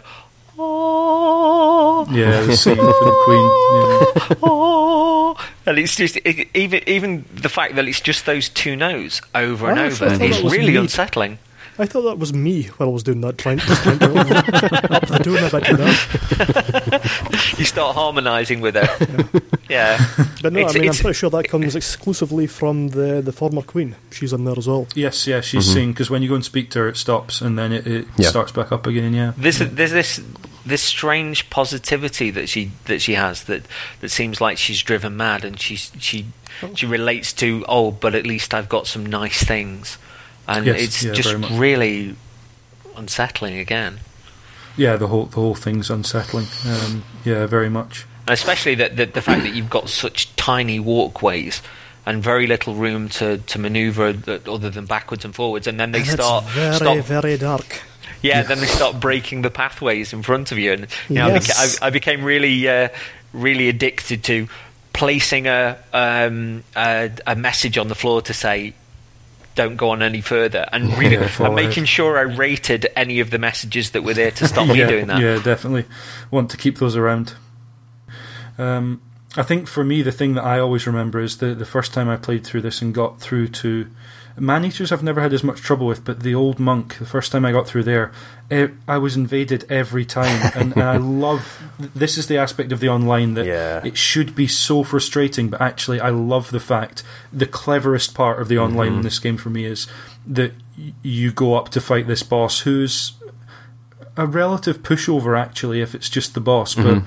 if someone invades wow that is so it just puts you right on edge um, and it's it's really smart to allow a player to invade as, and be the boss, not just someone who's mucking up your level or you know. Well, or I mean, I'm sure you, that that actually, particular boss is designed to drag someone nearby into your game and deliberately. Right. Yeah. Yeah. it- You know, it's- It's it's not just a, a, a happenstance because people oh, no, enjoy no, no, that place. absolutely, yeah. The boss is actually designed to just drag someone from their world into yours for the purpose of being absolutely horrible to you. Yeah, Yeah. yeah, Yeah. If you put a blue eye stone down in in the hopes that someone will summon you into their game to help them, that gives the game the leeway to show you as the old monk. And yeah, it's just such a nasty twist. But of course, it would be in Yeah. this game. yeah, no, it's it's absolutely It's brilliant. beautifully perfect, perfect and terrifying that they did that. He's Um, also got I- one of I the loved coolest helms in the game. yeah, Yes, yeah, yeah, absolutely. That uh, that tornado esque yellow robe is uh, yeah, it's it's See, if if you're really wearing weird. that thing in the Tower of Latria, you might have had a chance of avoiding falling into the pits before you put it on. yeah. then, with 90% of the screen obscured by the craziest helmet you've ever seen, you're going down. You're Yeah. going down those holes. So, Tower of Latria, uh, it's bizarre and wonderful. Um, uh, one of my, I think, probably my favorite area of the game. But, uh, but yeah, beyond Tower of Latria, the uh, we're going to call it the fourth Archstone, but I, I think of it as fifth because we've got that broken fourth. But the the fourth world, uh, CJ, would you like to tell us all about Shrine of Storms? Yeah, Shrine of Storms is, is my favourite world. Um, It's it's all coastline and dust and hidden hidden car- uh, caverns and this this crushed fortress that's uh, that's um, that, that's been destroyed and, and ravaged long long before sort of we arrived. Um, for, game wise, for me, it's it's it's battle training. It's the first place to go after after one one, um, and you're attacked by these these rolling what I- what I termed at the time the the Cylon skeletons. and whilst whilst whilst they give sort of the, um, a really relentless attack. As soon as one of them's down, which is quite harrowing at, at, at the start because they are so tough and they are so relentless, um, when you get when they belch out about 400 souls, you're like, oh. and I, I, I, th- I think it. I, the other the other worlds at this point will only give a, a meager amount of souls for the enemies you kill, but this mm-hmm. is this is one of those places where you can stick and twist. That even if you get up the first the first run of stairs and and die, if you get back to your souls, you've got quite a lot there waiting for you. Um, and the the run up to, to the to the adjudicator, even if you get up to the boss and just think, balls to it, I'm going back to the uh, to the Nexus, you've got a decent amount of souls. Um, Yeah. So it's one of those where you can start investing um, in in building your character up properly. Um, enough to, to take on the other levels if you if if you wish, or save up for the fifty thousand souls that would that would take you to the avarice ring in uh, in three one. But um, but yeah, there's a, there's a lot of variety. There's a lots of, there's lots of hidden uh, hidden sort of pathways which you've got dark silver surprises there, and then then you then you start uh, you confront the the black skeletons that are wielding the katanas that move very that shuffle towards you very slowly and then launch into that that dual sword strike. Um, The wonderful gold skeletons, who basically the only time they drop their guard is when they throw their most vicious and long-reaching attack at you. at, at first, on on the on the uh, the slightest of pathways as well. Um, Yeah. it's, I, I find it a fascinating uh, introduction to, to the world and very, very sort of uh, very Ray Harryhausen again. Uh, It's like a it's like a child's playset. The way that Yeah, these much. these things are these enemies are, are dropped in, but you're learning the game as you go along. Hmm. Um, the the first sight of the of the enemy in the, the tutorial that the Yeah, bested Vanguard Yeah, absolutely, yeah. um, you've uh, if you if you've got ranged attacks, you can take him out sort of quite quite easily, and likewise the, the first introduction to the to the manta rays. Yeah. Um, But uh, and then the run up to uh, the adjudicator, who's all all tubby wobble and tong, um, and it seems analysing the. Uh, the the place that you fight him, it's almost as if he's fallen through floors, as if, Yeah, as if yeah. that same that same something that that that punched through the floorboards had had a had a swing at him as well, or um, if he'd just been lulled into an area where the flooring was uh, couldn't take his weight.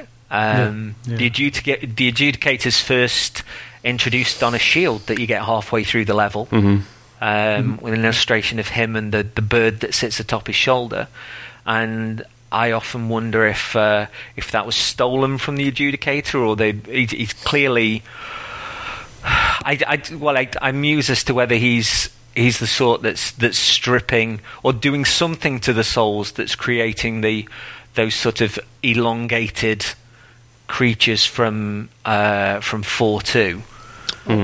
I think that the adjudicator is a very handsome man, and I believe that he's probably got plenty of secret admirers that would just love to illustrate his face on a shield. Yeah, or or wound him. And I'm wondering if that if that's that same person that stole the shield and got ended by a, a katana skeleton was the same one that uh, that inflicted that wound. But uh, you've also got the bird on his shoulder that uh, obviously seeks seeks to protect the um, the adjudicator with cries because the creature's feeding on the scraps of, of everything it it destroys. Yeah. So. Um, Yeah, just an utterly fascinating and revolting Mm-hmm. boss. You know, the, the tongue attack that he does is just awful. It's Uh, another really one of those awful. with the, with the size of the creature, but the the, the, the really really claustrophobic play area, play area you've Yeah. got to Yeah. to try and avoid that huge arc of swing that he does, and then try and run round to to stab the little bit of his kind of jelly belly that's uh, that's that you can affect. Um, Uh, yeah, I think you you talked about the risk reward and, and this boss and the whole the whole uh, Shrine of Storms feels a lot like a risk reward, um, and I, I love the journey you go on from that first skeleton that you face, which wiped the floor with me and and still did long time after I was I was. Uh, you know, going through that area looking for other items and, and cleaning up souls. But then you get to the end, and, and although you're still very vulnerable, you get the the Storm Ruler Right, uh, yep. sword, and it just gives you that one glimpse of power that you get in the game. Oh, it's Um, mag- this magnificence! The, ab- the the the Art, uh, the Arthurian sword that's that's sort of sheathed in in stone, uh, and Hmm. an, an enemy that just seems far too big, and then it just gives you that glorious David and Goliath moment where you Yeah. you, you thunder crack the sky and you can hear the the beast in the heavens scream. It's it's it's pure power transference and the the, the first moment you do it even when you twat into those manta rays and they just go like Yeah, it's Yeah. it's like come on! And it's and, and whilst as a as a boss battle it may not be particularly challenging. It's all about just the sheer level of the sheer rush of power that you you have at that point. Um, and before that not forgetting the the old monk which once again might not be uh, the toughest of boss battles, but the level of nuance to the way that Yeah. he creeps and the, the, the, the, that sort of yellow golden shimmer, which all, which again looks looks like a, an old sort of Sinbad superimposed feel, Yeah, yeah. Uh, is is fantastic. Uh, it's it's pure adventure, and you know when you when you're playing in the living room with the lights off and you just got the window into that world, it's hard not to hold your breath and just be completely drawn into it. yeah. The old hero is is an absolute piece of cake after probably the level I find the hardest in the entire game. Yeah. Um, for for multiple reasons, the old hero just feels it. Sh- it should be an anticlimax because he's so easy, but it's still tense because he's walking around and you know you get a sense of his power, even though actually I, I don't think I've ever even been hit by him once because he is so um, slow. But yeah, when that sword comes down, you do feel like you have to tiptoe around him a lot because It's the, it's almost the as though the, the boss of of of four two is actually managing traver- to traverse the the part where you go into the caves and you've got Hmm. the. Uh, You've not just got the creatures that are coming on ahead of you, but you've also got those ghost train giggling one touch kills that are hiding yeah, the round corners shadow lurkers. Yeah. Yeah. and it's paranoia that you're dealing with more than anything Yeah. because you know I, I s- I suppose that there's a way of running through that and and and getting past most of it in in minutes but there's a part of me which reduces to to, to a child again and just feels Hmm. very vulnerable and very frightened you're thrilled but scared and Yeah, um, yeah. it just feels like everything is out to get you and he's out to get you at once and he's also hiding to try and get you just to add to the get you-ness but I, I, I love it to pieces. I, th- I think it's a Yeah. it, it's it's a survival horror level when it gets into uh, into into those caverns. But uh, yeah I, I, I, I love it. And yet I'm terrified by it at the same time So, Sean, you're going to tell us about Valley of Defilement, but just before you do, I want to say I hate patches. Yeah. Gladly killed him. Gladly killed him. Can we be friends? No, no. Taste my blade. Um, yeah, one of only I think two characters to pass between the Souls games, although both Mm-hmm. required changes of name in order to to not fall foul of, of Sony's uh, development involvement in development of Demon Mm. Isn't Souls. he an so- Armored Core as well? I've heard somebody say that, that there's a, Oh, right. a patches that goes through sort of a, a few of the of Hmm. the Souls games. Sorry, not d- a few of the a few From's games. From From- Software games. yeah. Mhm, possibly. Because I know there's a, there's a lot of uh, there's a lot of weaponry as well, isn't there? Mhm. The transfers between The Moonlight King's Field and, and the. Souls games and stuff. Yeah, Yeah, they all, they all kind of speak to the um, the medieval aesthetic uh, of of the Souls games quite well, but yeah, they obviously transfer to, to other areas as This, well. So. this is something I'd, I'd like to add, which which is Hmm. um, a, a, a real favourite of World Four as well. It's that when you get to the coastline, the sky is moving, but the sea has stopped.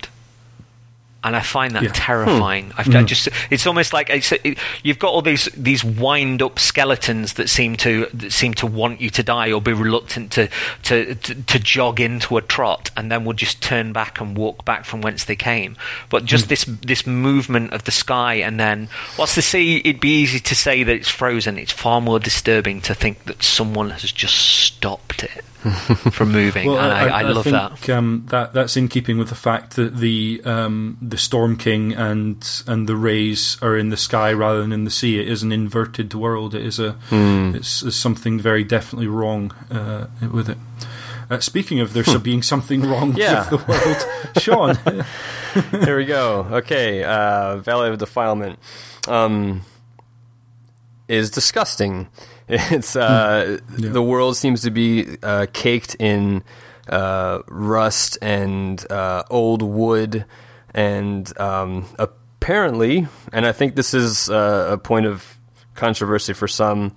Uh, but what I believe is uh, the most widely accepted notion of this Valley of Defilement is anywhere where there's uh, red water, uh, apparently is the blood of aborted fetuses. Yeah, Man, I never which thought is about that. yeah. Well, Yeah. but that comes into play in the in the last area um, where you see all the blood babies in the in the water who will uh, kill you with plague immediately. Um, yeah.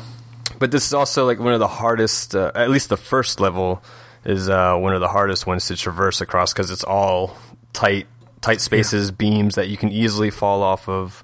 Um, and and every boss, uh, except for the last one, uh, just the first two, then I guess Leechmonger and the Dirty Colossus, Yeah. uh, are just like you can smell them, like they're so gross looking, and just like you can see no, like the smoke and just dust and grossness just emanating from them all the time. And that's a great name, the Dirty Colossus. Yeah, It's, a, it's, Yeah. just- if somebody hasn't used that for a band by now, or at least an album title, Oh, man, then that is an name. opportunity missed. yeah. I'd go and see Dirty Colossus. But you wouldn't return. And I wouldn't watch the movie, I'll say that much.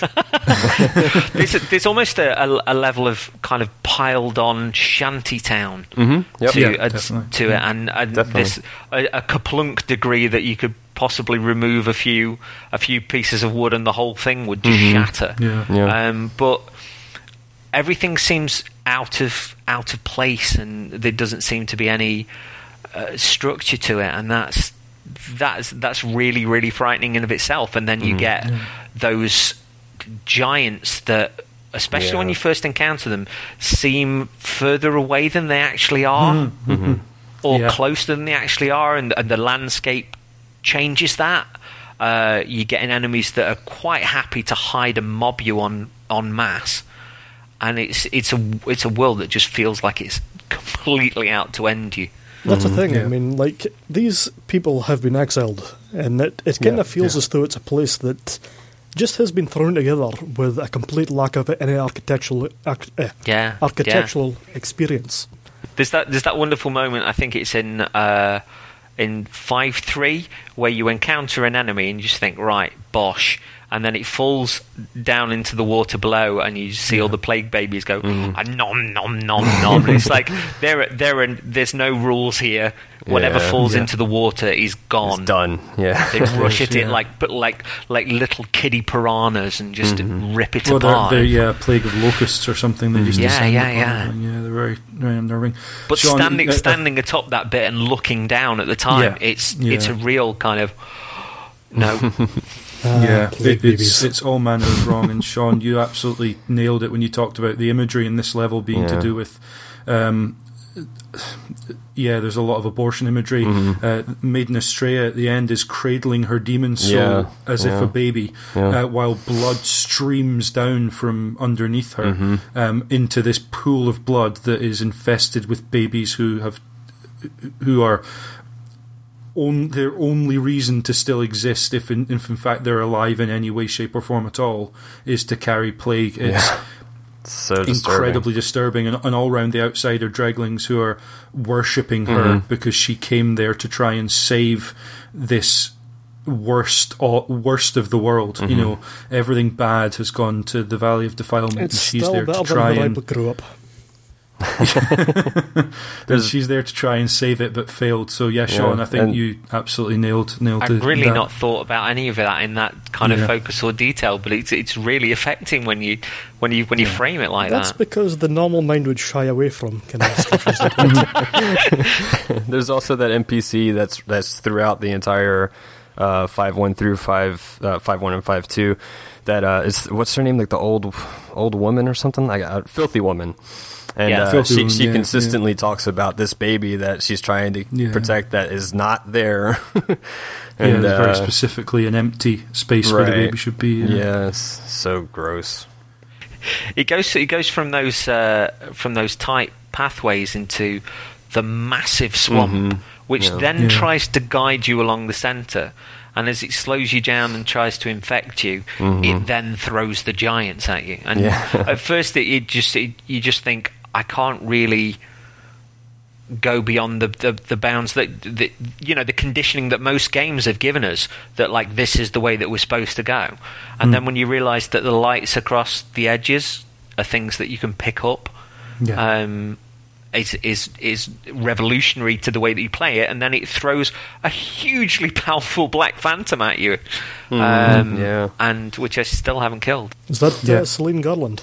Yeah, yeah. Celine Garland, yeah, Yeah. she's looking for her brother, but as a Black Phantom form, uh, just incredibly tough. Yeah. Uh, I think you get a side quest from her to to bring her uh, proof of her brother being there. So yeah, the the whole area is just so hostile. Uh, is is the only way I can describe it to everything, to itself even. I think is is the most disturbing and, and disconcerting thing about it. But um, so we, we've we've quickly come, well, possibly not so quickly, but uh, we've come round to the end game, which is the the final uh, battle, I suppose, against false King Allant and then regular King Allant, and the the choice that you have at the end, um, which is.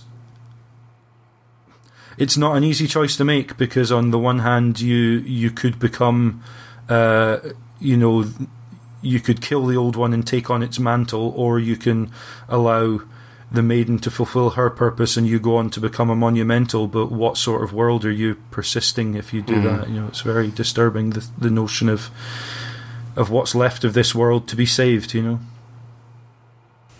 I, I, I liked the, the, the aspect at the end that the the creature that you that in in most games would be the biggest, most powerful boss is actually this this really pathetic mutated Yep. creature. Um, just knotted and, and undone by its hatred and its spite, and uh, I, I rather than I, rather than seeming like an anticlimax to me, it was I don't know, it just seemed really really poignant and really tonally really very brilliant. fitting yeah Yeah, And they set you It's up for something much more intense with that giant.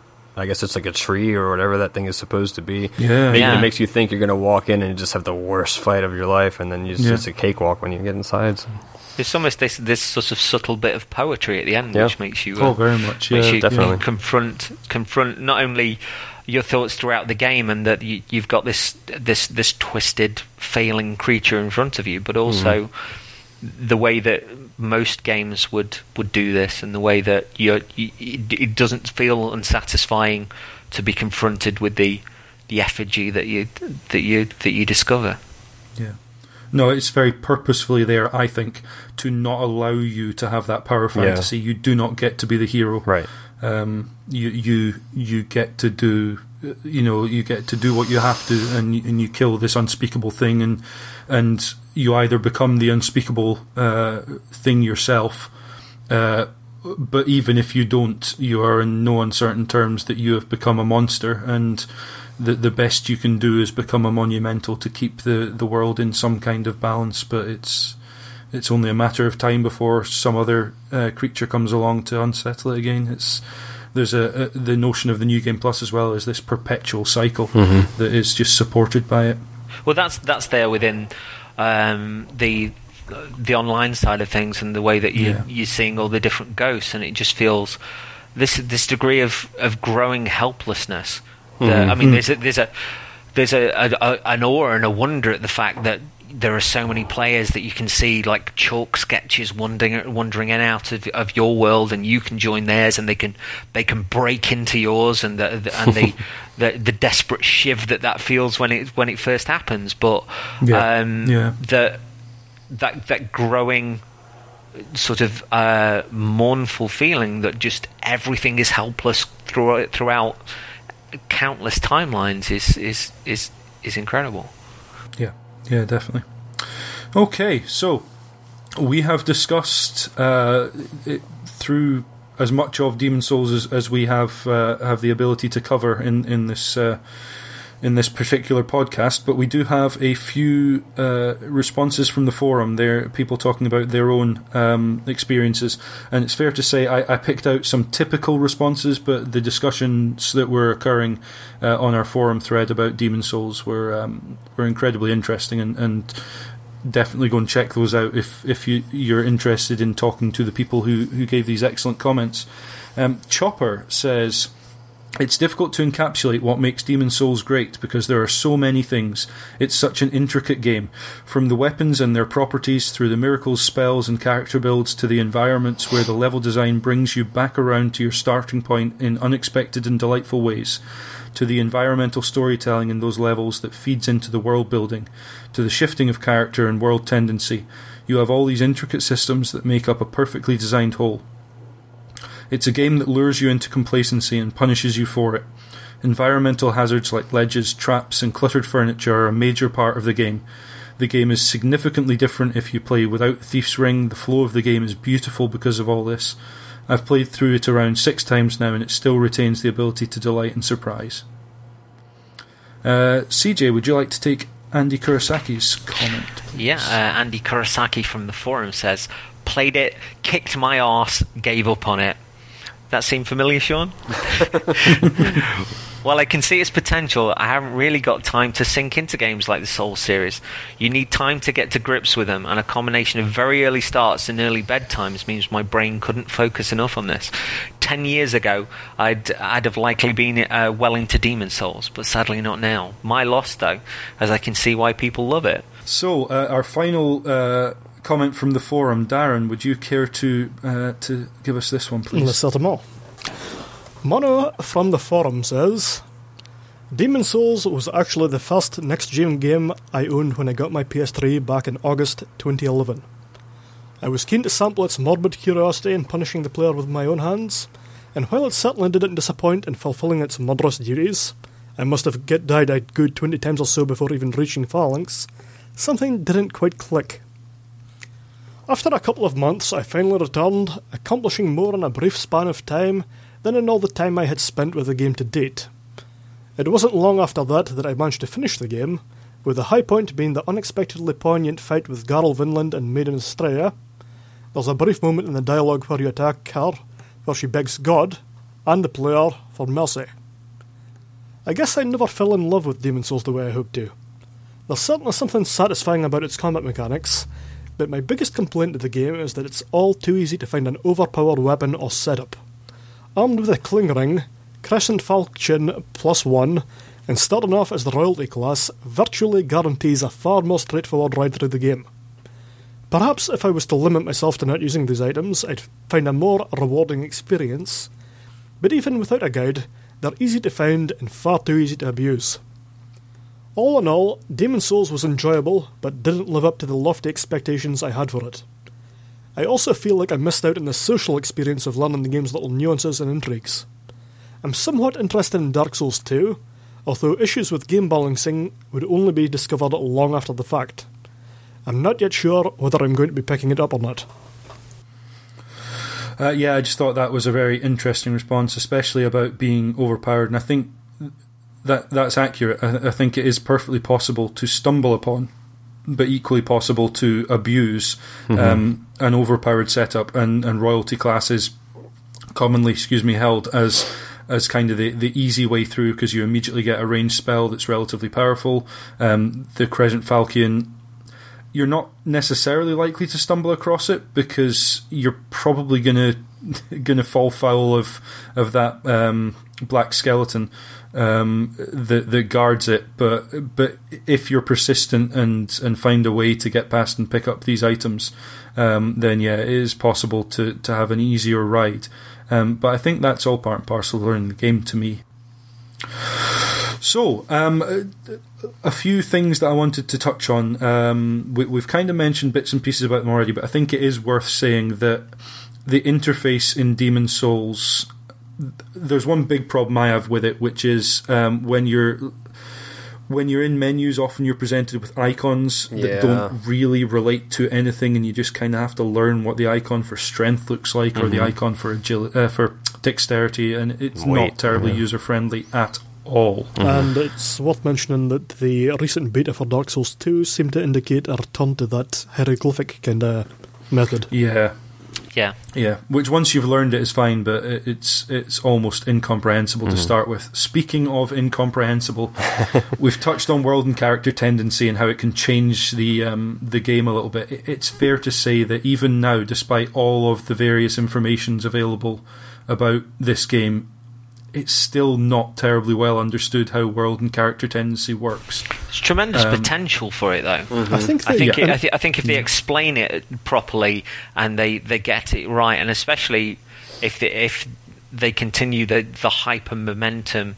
of, of of anything after this with you know the di- the different events that, that might that might come about, it could have the tendency to be really cool because those Atlus events were pretty neat. I think that the tendency idea is a fantastic one. It's just that they Yeah. they don't explain it very well, and they give you far too few opportunities to actually play about with it. And even minor mistakes or uh, sidesteps can throw it crazily off kilter. You know, like for instance, like in Boletaria in one one Executioner Executioner Miralda, she'll attack you and try to kill you, and I am certain that if you kill her body form, it reduces the world tendency by three, a factor of three. Yeah, That's not small, and there's no way around it if you want her armor or to even get past her. Yeah, yeah. Not to mention the fact that it resets to the, the global mean every time that you log off and log back on the Yeah. servers, which is is really tough. I- i- If you're not in a position where you can you can set aside a number of hours to to mess around in particular worlds to get world tendency to where you need it to be. It's uh, incredibly obtuse, I, I think, Yeah, uh, but there is a it lot has of great really- potential. Yeah, there Yeah. is a lot of really interesting variables that can occur because of it. It's Yeah. just that you're not given enough depth switches as such to play about with it, experiment, and do it in a way that isn't going Yeah. to throw your game completely off if you kill the wrong guy or pick up the wrong item. Small things. It's not can easy to read off. that uh, that screen either, which is which is showing uh, Exactly. what the world tendencies How brightly are. is it glowing? you can you can identify true black, but but the Sure, white yeah. is like uh, is like is that off white? Is that is that some sort of cream or beige Yeah. or am I just getting old? So the the final point before we do th- uh, three word reviews and uh, and wrap up our own thoughts. Demon Souls 2 is the most odd possibility that I think we can fathom. CJ, you mentioned that you, it feels like a, a distinct type of game from Dark Souls in some ways, and therefore it could stand a sequel of its own. But because of the way that the development of Demon Souls occurred, Sony have a stake in it. Therefore, when Namco Bandai approached From Software to uh, release Dark Souls, that had to be a separate game. It didn't take place in the same world. It's not the same. I hate intellectual property. Why do we even know that phrase? um, anyway, it, it's a separate uh, franchise. It doesn't coexist, although there may be theories as to how the worlds actually can, can be related to one another. They use So that there is great this- phrase, the the spiritual sequel. Yes, but there there is therefore this real possibility that Sony, being in charge of or owners of, part owners of this uh, this Demon Souls um, franchise, could actually either with From Software or with someone else. Could actually present a Demon Souls 2. So rather uh, playing devil's advocate, I'm just going to ask uh, you three guys to to say um, and I guess we could probably use this as, as our summaries in some way. Do we really want a Demon Souls 2? Dear Lord, yes. Allow me to ask this inanimate, inanimate brick to my left whether there should be a Demon Souls 2. okay, this brick that doesn't have a brain, it just said yes. That's how Okay. obvious that we want a Demon Souls 2. a, a lot of the, a lot of the folks that that that say that uh, oh well, there's already Dark Souls. I don't think are as invested in Boletaria or see it as um, such a, a separate place that they that they've invested themselves in uh, as much as you know the. the the likes as, as as I have, and I I, I have this vision because I, I I've I've read various things uh, that Sony have been ready to to to show off something to do with Demon Souls 2 for quite a while, but have, for some reason have have I've sort of choked that down.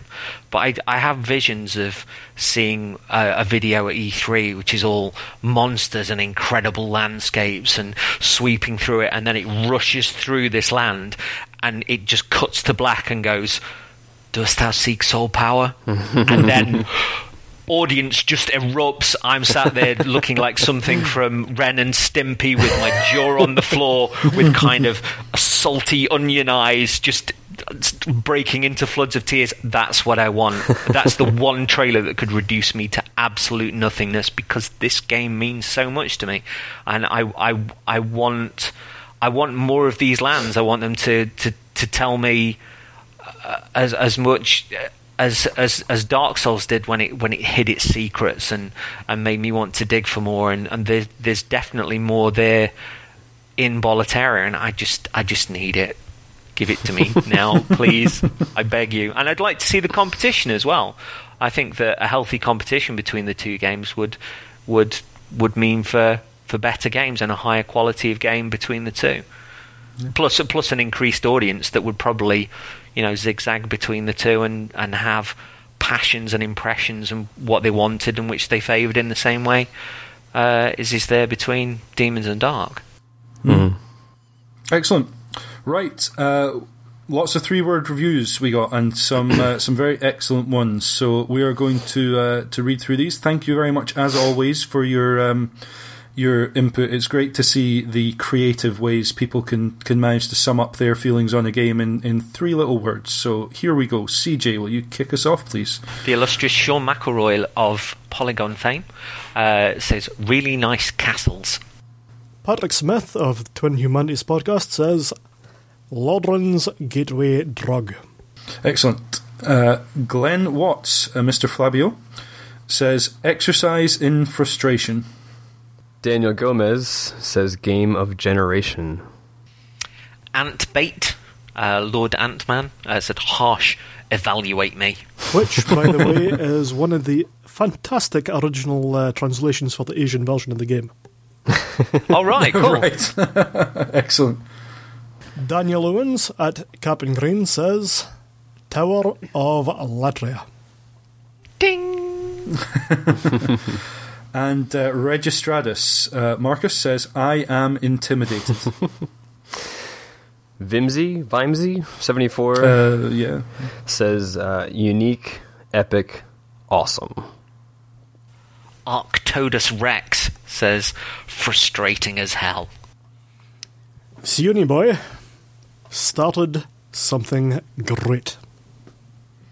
Necromancer says, "Ah, dragons! Ah!" that, that, that was that was my pick, by the way, Necromancer of, of the four three-word reviews you supplied. I thought that one was was great. Michael Hughes says sticky white stuff. We Yeah, there we dem go. slugs, yo. Magical sticky white stuff. I stuff. honestly thought we were going to get through the entire podcast without saying that. How dare you? Uh, Richard Atwood says pitch perfect punishment. Fantastic. Thank you very much again, everyone. Okay, we are going to wrap up with our summaries. Darren, how do you feel about Demon Souls? it's really incredibly difficult to say a lot of negative things about this game.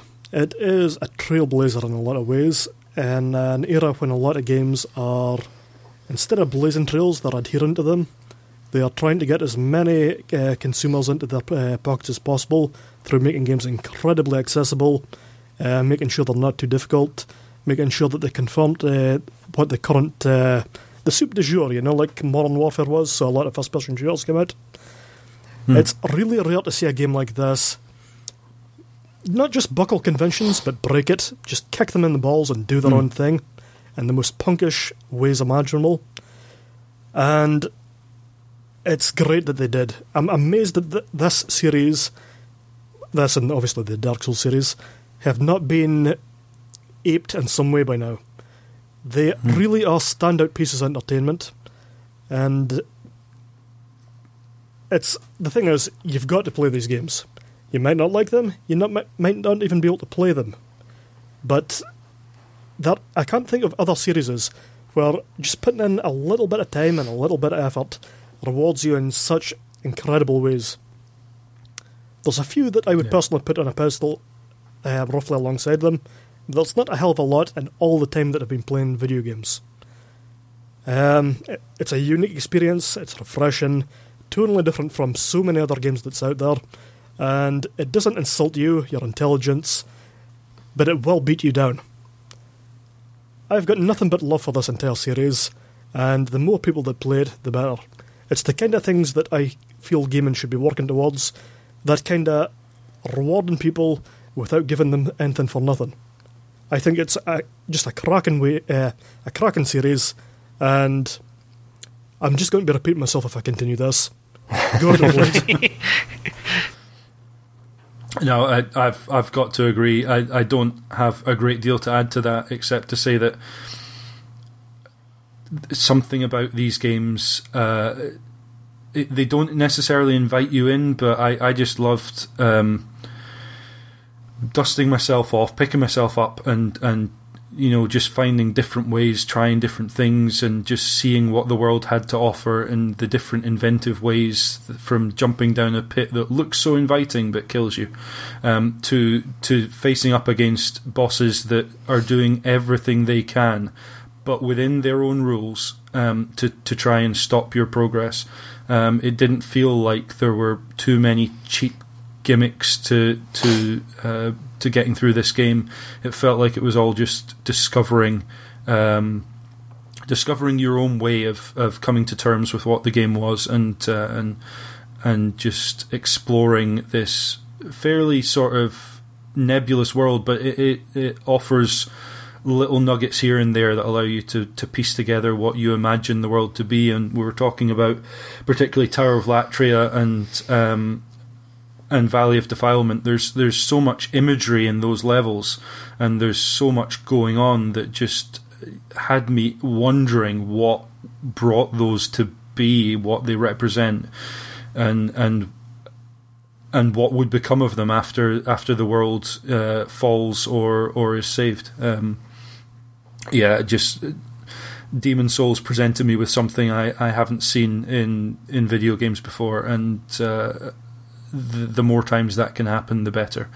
Uh, the more new experiences I can have that really challenge uh, what I think is possible in a video game um, like this does. And I know that's a lot of hyperbole, and, and we try to steer clear of that, but um, I, I haven't experienced many games like this, um, and and I'm I'm glad they are here for me to experience. And that's not to say there aren't improvements to be made. It's not to say there aren't problems that would put people off. But there's um, there's a lot to be to be said for a game that that purposefully tries to do something different just to see what's possible. And I'm going to stop talking now too. CJ. um, well, I mean, games have been such a such a huge part of my life, uh, but there's something about the Souls titles which locked in with me so very deeply. Um, Demon Souls started it, and this this place rapturous in Harryhausen, this fancy world with mechanics that felt instinctive, real world, and it wasn't sort of mash mash slasher slash. It was it was considered, it was important. Hmm. Um, I held my breath. I applied logic. I tread very, very carefully. Uh, I found shocks and surprises and moments and times when I was found out, bested, demoralized, torn apart. Um, mm. But the most glorious rapture on the other side of it, the, the adrenaline, the sheer bloody pride of of getting beyond that, of thinking beyond it. Uh, some sometimes it was it was sheer bloody mindedness or a fluke or a rush of blood to the head, but it all seemed spontaneous and yet considered, and I any one of those variables could kick in depending on what mood I was in or uh, how lucky I was feeling, or I don't know. Um, and that feeling became the addiction. Understanding there was there was one way to more than one way to skin a cat meant that there was no locked in developer uh, sort of type of you have to be this good to get past. You could take it at your own pace, and, and if something wasn't working, then try and think around it. Um, and there was there was that whole brutally difficult bullet point that was that was really cheap for a lot of journalists to um, to sort of smack onto onto Demon Souls, but uh, paying attention and with that de- determination, the the the results on the other side of that were, were like nothing I've known, and um, I mean, I there are there are times where I where I kind of struggle with, with depression and losing myself in uh, in Demon Souls became a a really huge part of getting beyond that of forgetting the everyday world and you know debts and uh, emotional stuff and uh, almost applying the rules in return that I could that I could take these nuggets of success and sort of celebrate them a little bit and, and pull them back into the real world. They that almost became a you know me as a ghost running through one world and that version of me back in the real world. It's I, mm. I, hmm. I don't know quite how to explain it, but it's it's something that's really emotional and it's really attached to my experience with both demons and dark. Um, and I'd, I'd say the the games changed my life in the way that that I look at games in general. Uh, my heart's all over them, and I honestly couldn't recommend them more. If anybody's listening to this, as as I've done, sort of a number of the other uh, Cane and Rinse podcasts, of games that oh I, I quite fancy that, or I've heard heard quite a bit about it. Just go in knowing nothing, and just just see how you feel, see how you breathe within that world. Take the instinctive mechanics and throw up your shield as if it's yours. Swing that sword as if it's yours, and just lose yourself because there's there's something that's that I believe is genuinely special there, um, and I I found it and I loved it, and you know I uh, I hope other people do as well. Excellent, thank you very much. Sean, would you like to uh, send Try us and off? follow that up. Um, yeah, it's okay. Game's fine. Um, Not while I've got a mouthful of coffee. Dig yeah, it's all right. And thank you for joining Anyway, us next week on see you Kingdom guys Riz. Drops the mic. um, yeah, uh, Demon Souls is. If I have to do the, one of those gross, ugly lists, uh, it's in my top three of all time. Um, I started off not liking the game at all. You know, I popped it in and, and thought all those things I said earlier. You know, it's just not. It just wasn't. It wasn't being nice to me. It wasn't being my friend. And uh, so I, I threw it away, and then I, I, kept thinking about it, and just burrowed into my brain, and uh, like no other game does.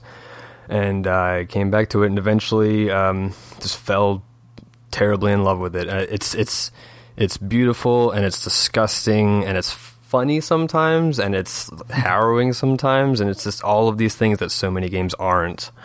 And um, yeah, it's a fantastic game, and I recommend that everybody play it. I don't care if you don't like it, play it. so yeah.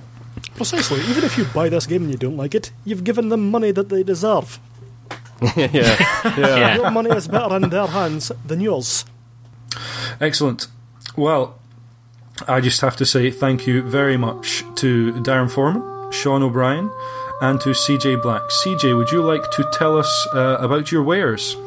Yeah, uh, well, uh, I, I'm I'm part of the Twin Humanities podcast with, with my friend Patrick, where we uh, we talk about Souls games and uh, what's happening across the uh, the different the different aspects of the community and uh, little bits of news and various runs that we're doing, and sometimes we get guests, James Carter. Um, and, and yeah, it's, it's it's a lot of fun. It originally Yeah. started out as as Patrick being new to the games and, and me being experienced and uh, hearing his battle stories and sort of sharing my own. And he ended up becoming as as as addicted to uh, to the games as as I am and as much of an advocate. So uh, we do that, and we also do one uh, a podcast called or the, the Twin Humanities one is at twinhumanitiespodcast.tumblr.com. Um, we've also got a podcast called Oh the Humanities, where we talk about other games that aren't Dark Souls, um, which at the moment seems to be me rambling a lot about Monster Hunter um, and the Wii U a lot. Um, so that's ohthehumanities.tumblr.com. Um, I'm on Twitter at Coffee Jesus. That's with a Z in the middle of the Jesus bit, and I've got some writing stuff uh, that I do for a fine site called PlusXP.com, which includes uh, a piece called uh, A Love Letter to Dark Souls, um, which was the first thing I did for them, and uh, I recently did a, a, a little bit of an adventure down to London to play Dark Souls 2. And on the other side of things, um, Twin Humanities is a, a year old today, so uh, It is, yeah. I'm a, I'm a huge fan of Cane and and uh, it's it's it's a genuine honour as a as, as a fan of the podcast to to be on here after a year talking about one of my favourite games ever. So uh, I really appreciate you having me on. Thank That's you. okay. You've uh, earned your check, so that'll be in the mail. Marvelous. I shall sit by the door immediately.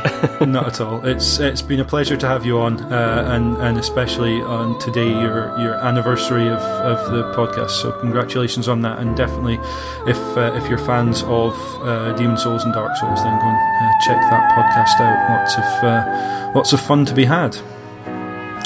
So, next time in issue 119, you can join Tony Atkins, returning guest Andy Hamilton, debuting guest Paul Shotton, and myself as we try to separate fact from fiction regarding Rockstar Games' controversial Manhunt series. Bringing along a fractured psyche is optional, a plastic bag is not. I will leave you asking. How did you defeat my precious demon? No human has an appetite for souls such as you. Thank you very much, and we'll see you next time. Sticky white stuff.